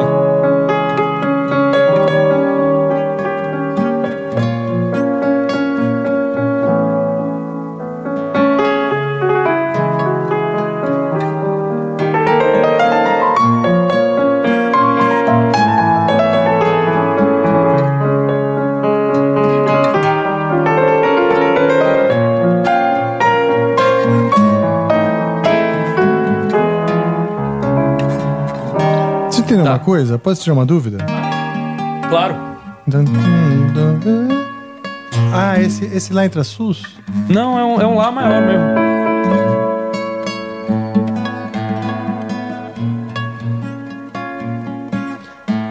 Ah, agora que eu vi a relação de meio tom, cara, tava Ah. maluco. Não, lá bemol. Não, Lá, Lá, maior. É um lá maior. eu não sei porque eu entendi bemol, cara. Eu Não. fiquei confuso.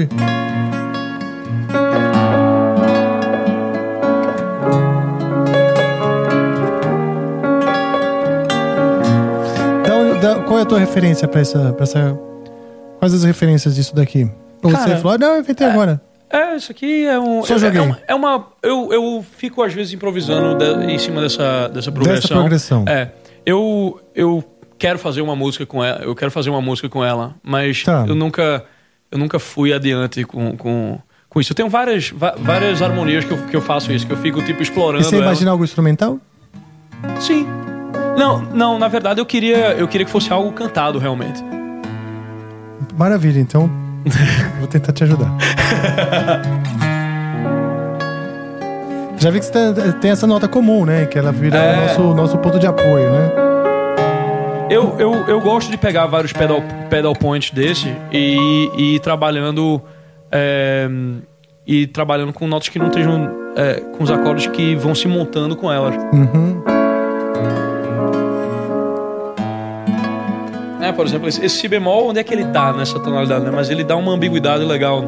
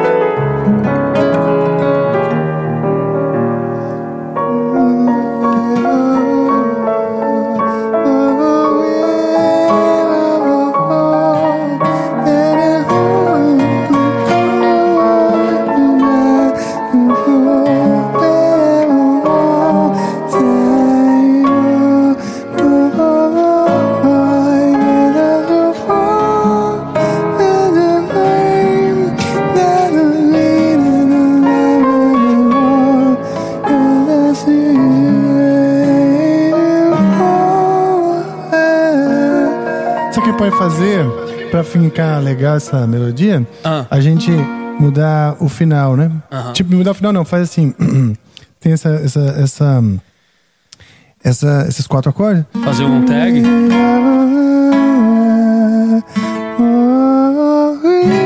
Pode, pode esse reverbinho só pra me ajudar a achar.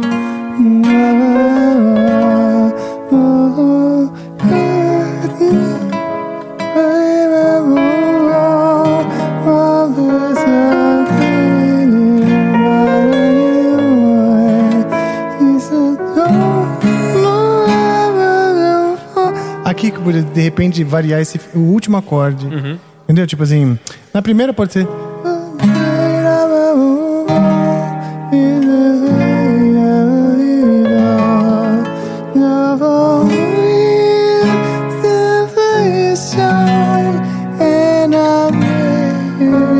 Ah, legal. Entendeu? Só pra variar um pouquinho, o- a- experimentar outras finalizações da melodia. Legal. Que o foda da melodia, pra, pra dar impulso né, pro próximo acorde, sempre é a cadência, né? Sim, fim. claro. É, e aí, assim, pelo menos a gente vai experimentando outros caminhos de pra onde ela pode desembocar, né?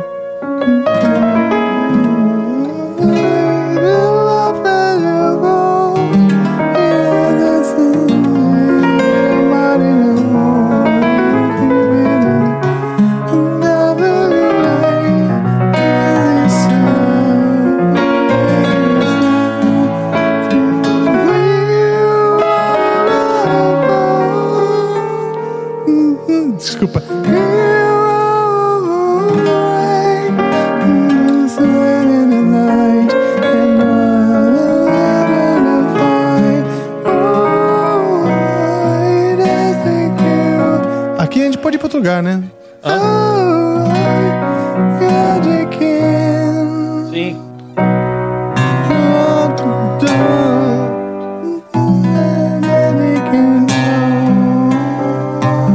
Não, não, desculpa. Que tem uma estranheza aí. Tá.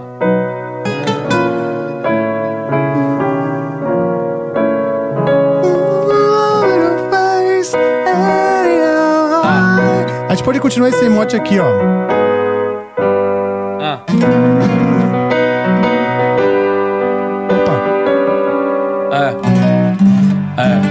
Sol, essa, Boa. essas quedas de, de terço menor. assim, Boa, e aí eu posso pegar o, melo- o mesmo motivo melódico, quer ver?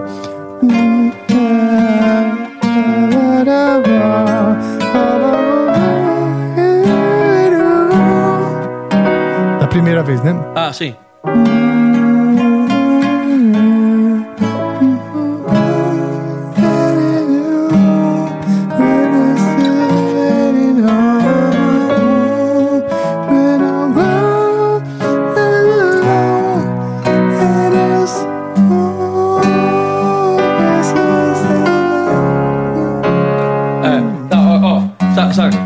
Já pensou.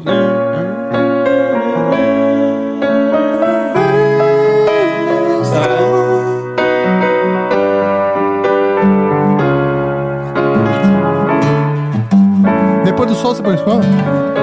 Eu, eu fiz. É, Foi o Mi bemol de novo? não, eu fiz Si, Sol, aí Dó sustenido. Ah. Tá. É, eu não sei, eu vou metendo Entendi. sub- os subdominantes estranhos. Tem que pensar onde a melodia vai, por exemplo, É. ó.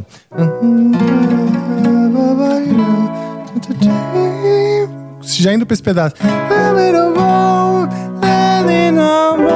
É, é, olha. É, tá. Eita, legal, ó. Peraí. Você estava aqui, né? Qual, é?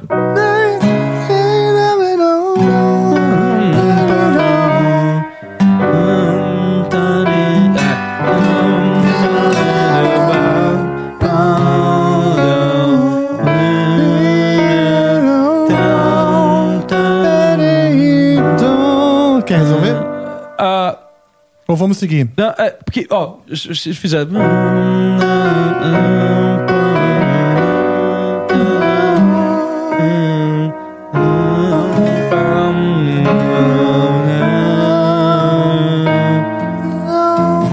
Aqui.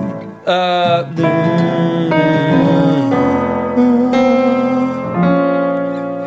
ah funciona. Do, e do Fá, ele, vai, ele volta pro si bemol tranquilo. Maravilha. Então vamos tentar Caramba, vamos lá. Do, do, do início? do início, é.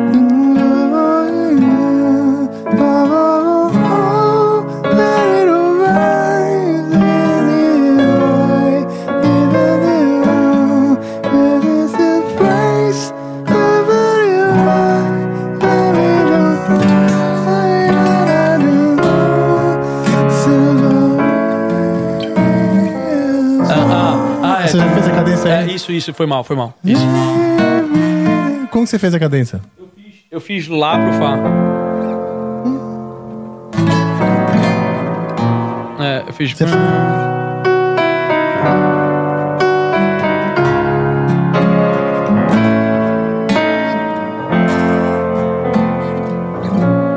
Mas eu acho que Legal. tipo, ir, ir direto pro, ir direto pro Fá também é legal. Pode ser, né? Que fica, eu acho que o ritmo harmônico fica menos confuso. Tá, vamos lá.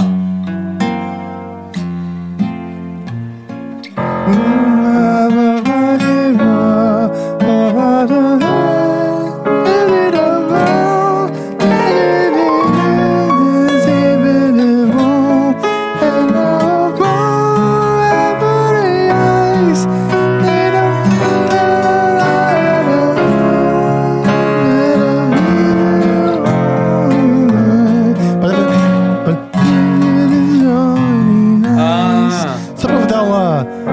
alguma cara de.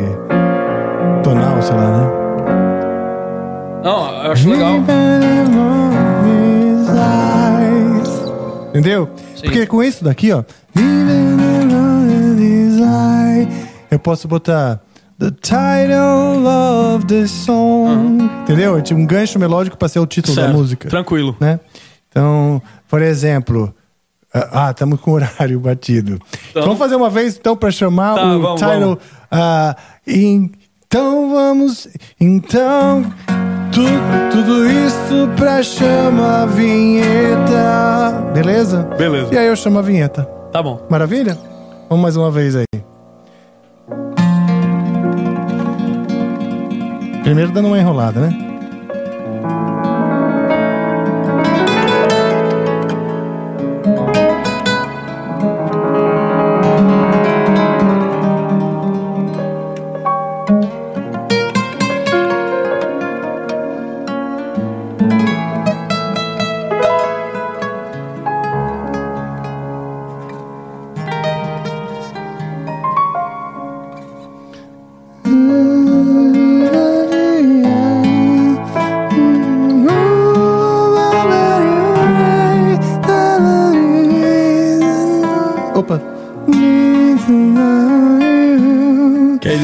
Quero. Só Tá. esse comecinho. Beleza. Três, quatro.